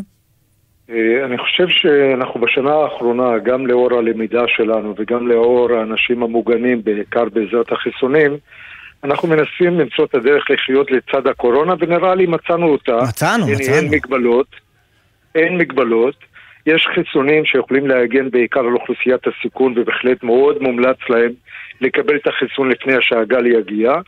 וכשהגל מגיע, אז אה, נזהרים יותר, שמים מסכות, אה, נבדקים לפני שבודקים, לפני שפוגשים את הסבא ואת הסבתא, וככה עוברים את החורף בשלום. תגיד, פרופסור זרקא, מסכות בקופת חולים, בית חולים, כל מקום כזה, יישאר איתנו לנצח? אה, לא, אני חושב שלימדנו מהקורונה עוד דברים שלא היו לנו בעבר בעונות השפעת. מסכה היא גורם שמגן עלינו גם נגד וירוס השפעת, גם נגד וירוס ה-RSV, יש הרבה וירוסים שמגיעים בחורף. ולכן אה, אני חושב שתפיסתית, בהסתכלות קדימה, בעונות המדבקות האלה, כמו עונות השפעת, יטיב בעיקר האוכלוסייה בסיכון לשים מסכה, בטח במקומות שיש בהם חולים, או במקומות מאוד צפופים. אוטובוס ללא חלונות, אה, קרון רכבת, מונית, אתה לא יודע עם מי אתה עולה, ואוכלוסיות כן. הסיכון, יש להם כלי שיכולים להיעזר בו ולהגן על עצמם. אז, אז שאלה נוספת שעניינה כן. אותי, אם יישאר איתנו לנצח, תפקיד ממונה הקורונה. גם לא, ממש לא. אני חושב שחלק מהניצחון שלנו בהקשר הזה של לתרבט את הקורונה או לנרמל אותה, זה שאחרי החורף הקרוב נוכל בהחלט לבחון שכל התהליכים יעשו על ידי השגרה שלנו. מערכת הבריאות שלנו חזקה, איתנה, אנחנו לקראת הבחירות, בטח היא צריכה חיזוקים ועוד מיטות טיפול נמרץ ועוד צוותים, אבל אה, אפשר להסתכל כן. שנתיים וחצי אחורה. המערכת הבריאות מתפקדת בצורה מצוינת, סומכים על הקופות, על בתי כן. החולים, ולא צריך את פרויקטור הקורונה בשביל השליטה המרכזית.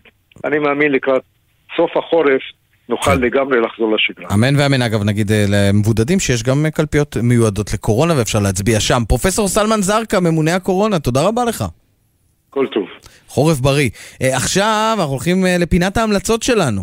איך לא, והפעם טיל טיל, לירון אורפלי. כי כידוע, לפני שמחליטים למי מצביעים, חייבים להתייעץ עם נהג מונית. בבקשה. אהלן חברים יקרים, כאן טיל טיל. אז הסוף שבוע שלי הפעם הוא מאוד מיוחד. כי הפעם אני רוצה באמת לקחת את הזמן ולחשוב לקראת הבחירות שמתקרבות אלינו ממש בצעדי ענק, לחשוב באמת מה אני הולך להצביע, למי אני הולך להצביע, למה אני הולך להצביע, וזה הזמן הכי טוב שאני יכול לנוח ובאמת לחשוב. אבל לקראת סוף השבוע ממש, כדורגל, כדורגל, כדורגל. ואם אפשר, מכבי תל אביב, אז בכלל אני הכי שמח שבעולם. חברים, קחו את זה לתשומת לבכם, יש לכם זמן, תחשבו, תהנו ותחליטו, כי מי שמצביע, משפיע. תודה טילטי. יפה, טוב, אנחנו מסיימים. תודה גם למר כהן. תודה גם לרועי ולד ולנמרוד פפרניקוס וליואב מאיסיס ועל הביצוע הטכני היה פה קיקו נדב. ופה ביפו בן שני ואורי ריב. יפה, ובפיקוח הטכני אילן גביש, עורך הדיגיטל הוא יוסי ריס, ומיד אחרינו עתיד עכשיו עם דרור גלוברמן. קחו את הטיפ של טילטיל ותהרהרו אם עדיין לא החלטתם, אגב גם אני לא החלטתי עדיין, למי אתה מצביע, אז אתה החלטת אגב, אתה יודע? אני מודה שגם אני בהתלבטות קשה. אה, כן, טוב, אז אה, ניפגש בשבוע הבא ותספר. אז לא נבוא שישי שבת, לא, זה יום הבוחר, ניפגש ביום חמישי לסכם את מה ראינו, אולי כבר יהיו תוצאות אמת.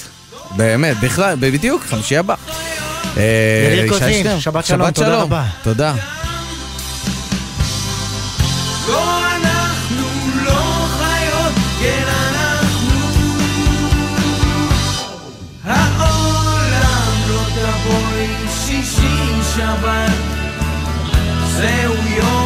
אנחנו לא חיות,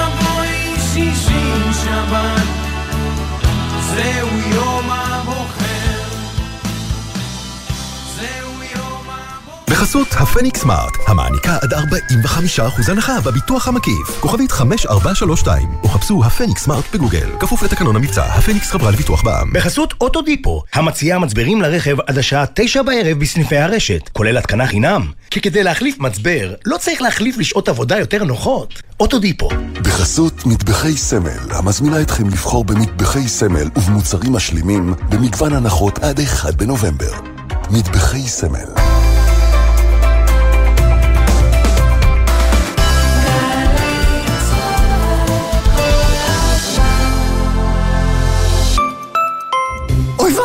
איזה אסון! בעמוד החשמל נתקע עפיפון. שקע, לא צריך לחשוש, שלח הודעה לחברת החשמל.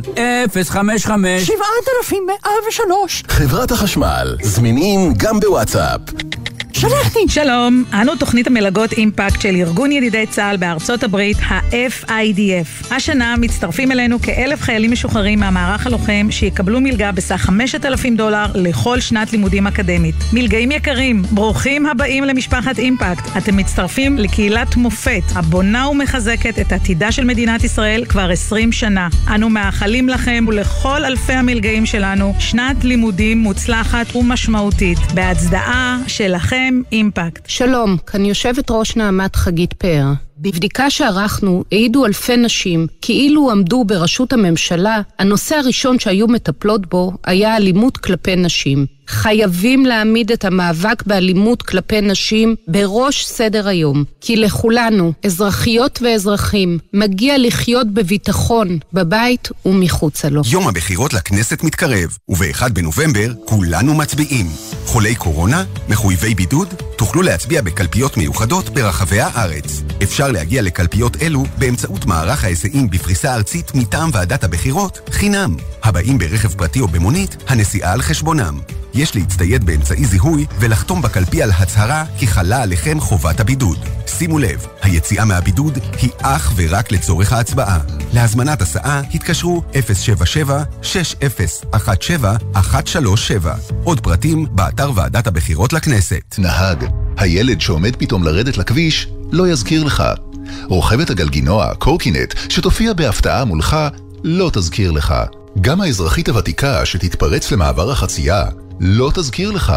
אבל אנחנו נזכיר לך, כשאתה נוהג עשרה קמ"ש פחות, אתה עדיין יכול להגיב בזמן על סכנות ולהציל חיים. זכרו, עשרה קמ"ש פחות, פי שניים סיכוי לחיות. מחויבים לאנשים שבדרך עם הרלב"ד. מיד אחרי החדשות, דרור גלוברמן.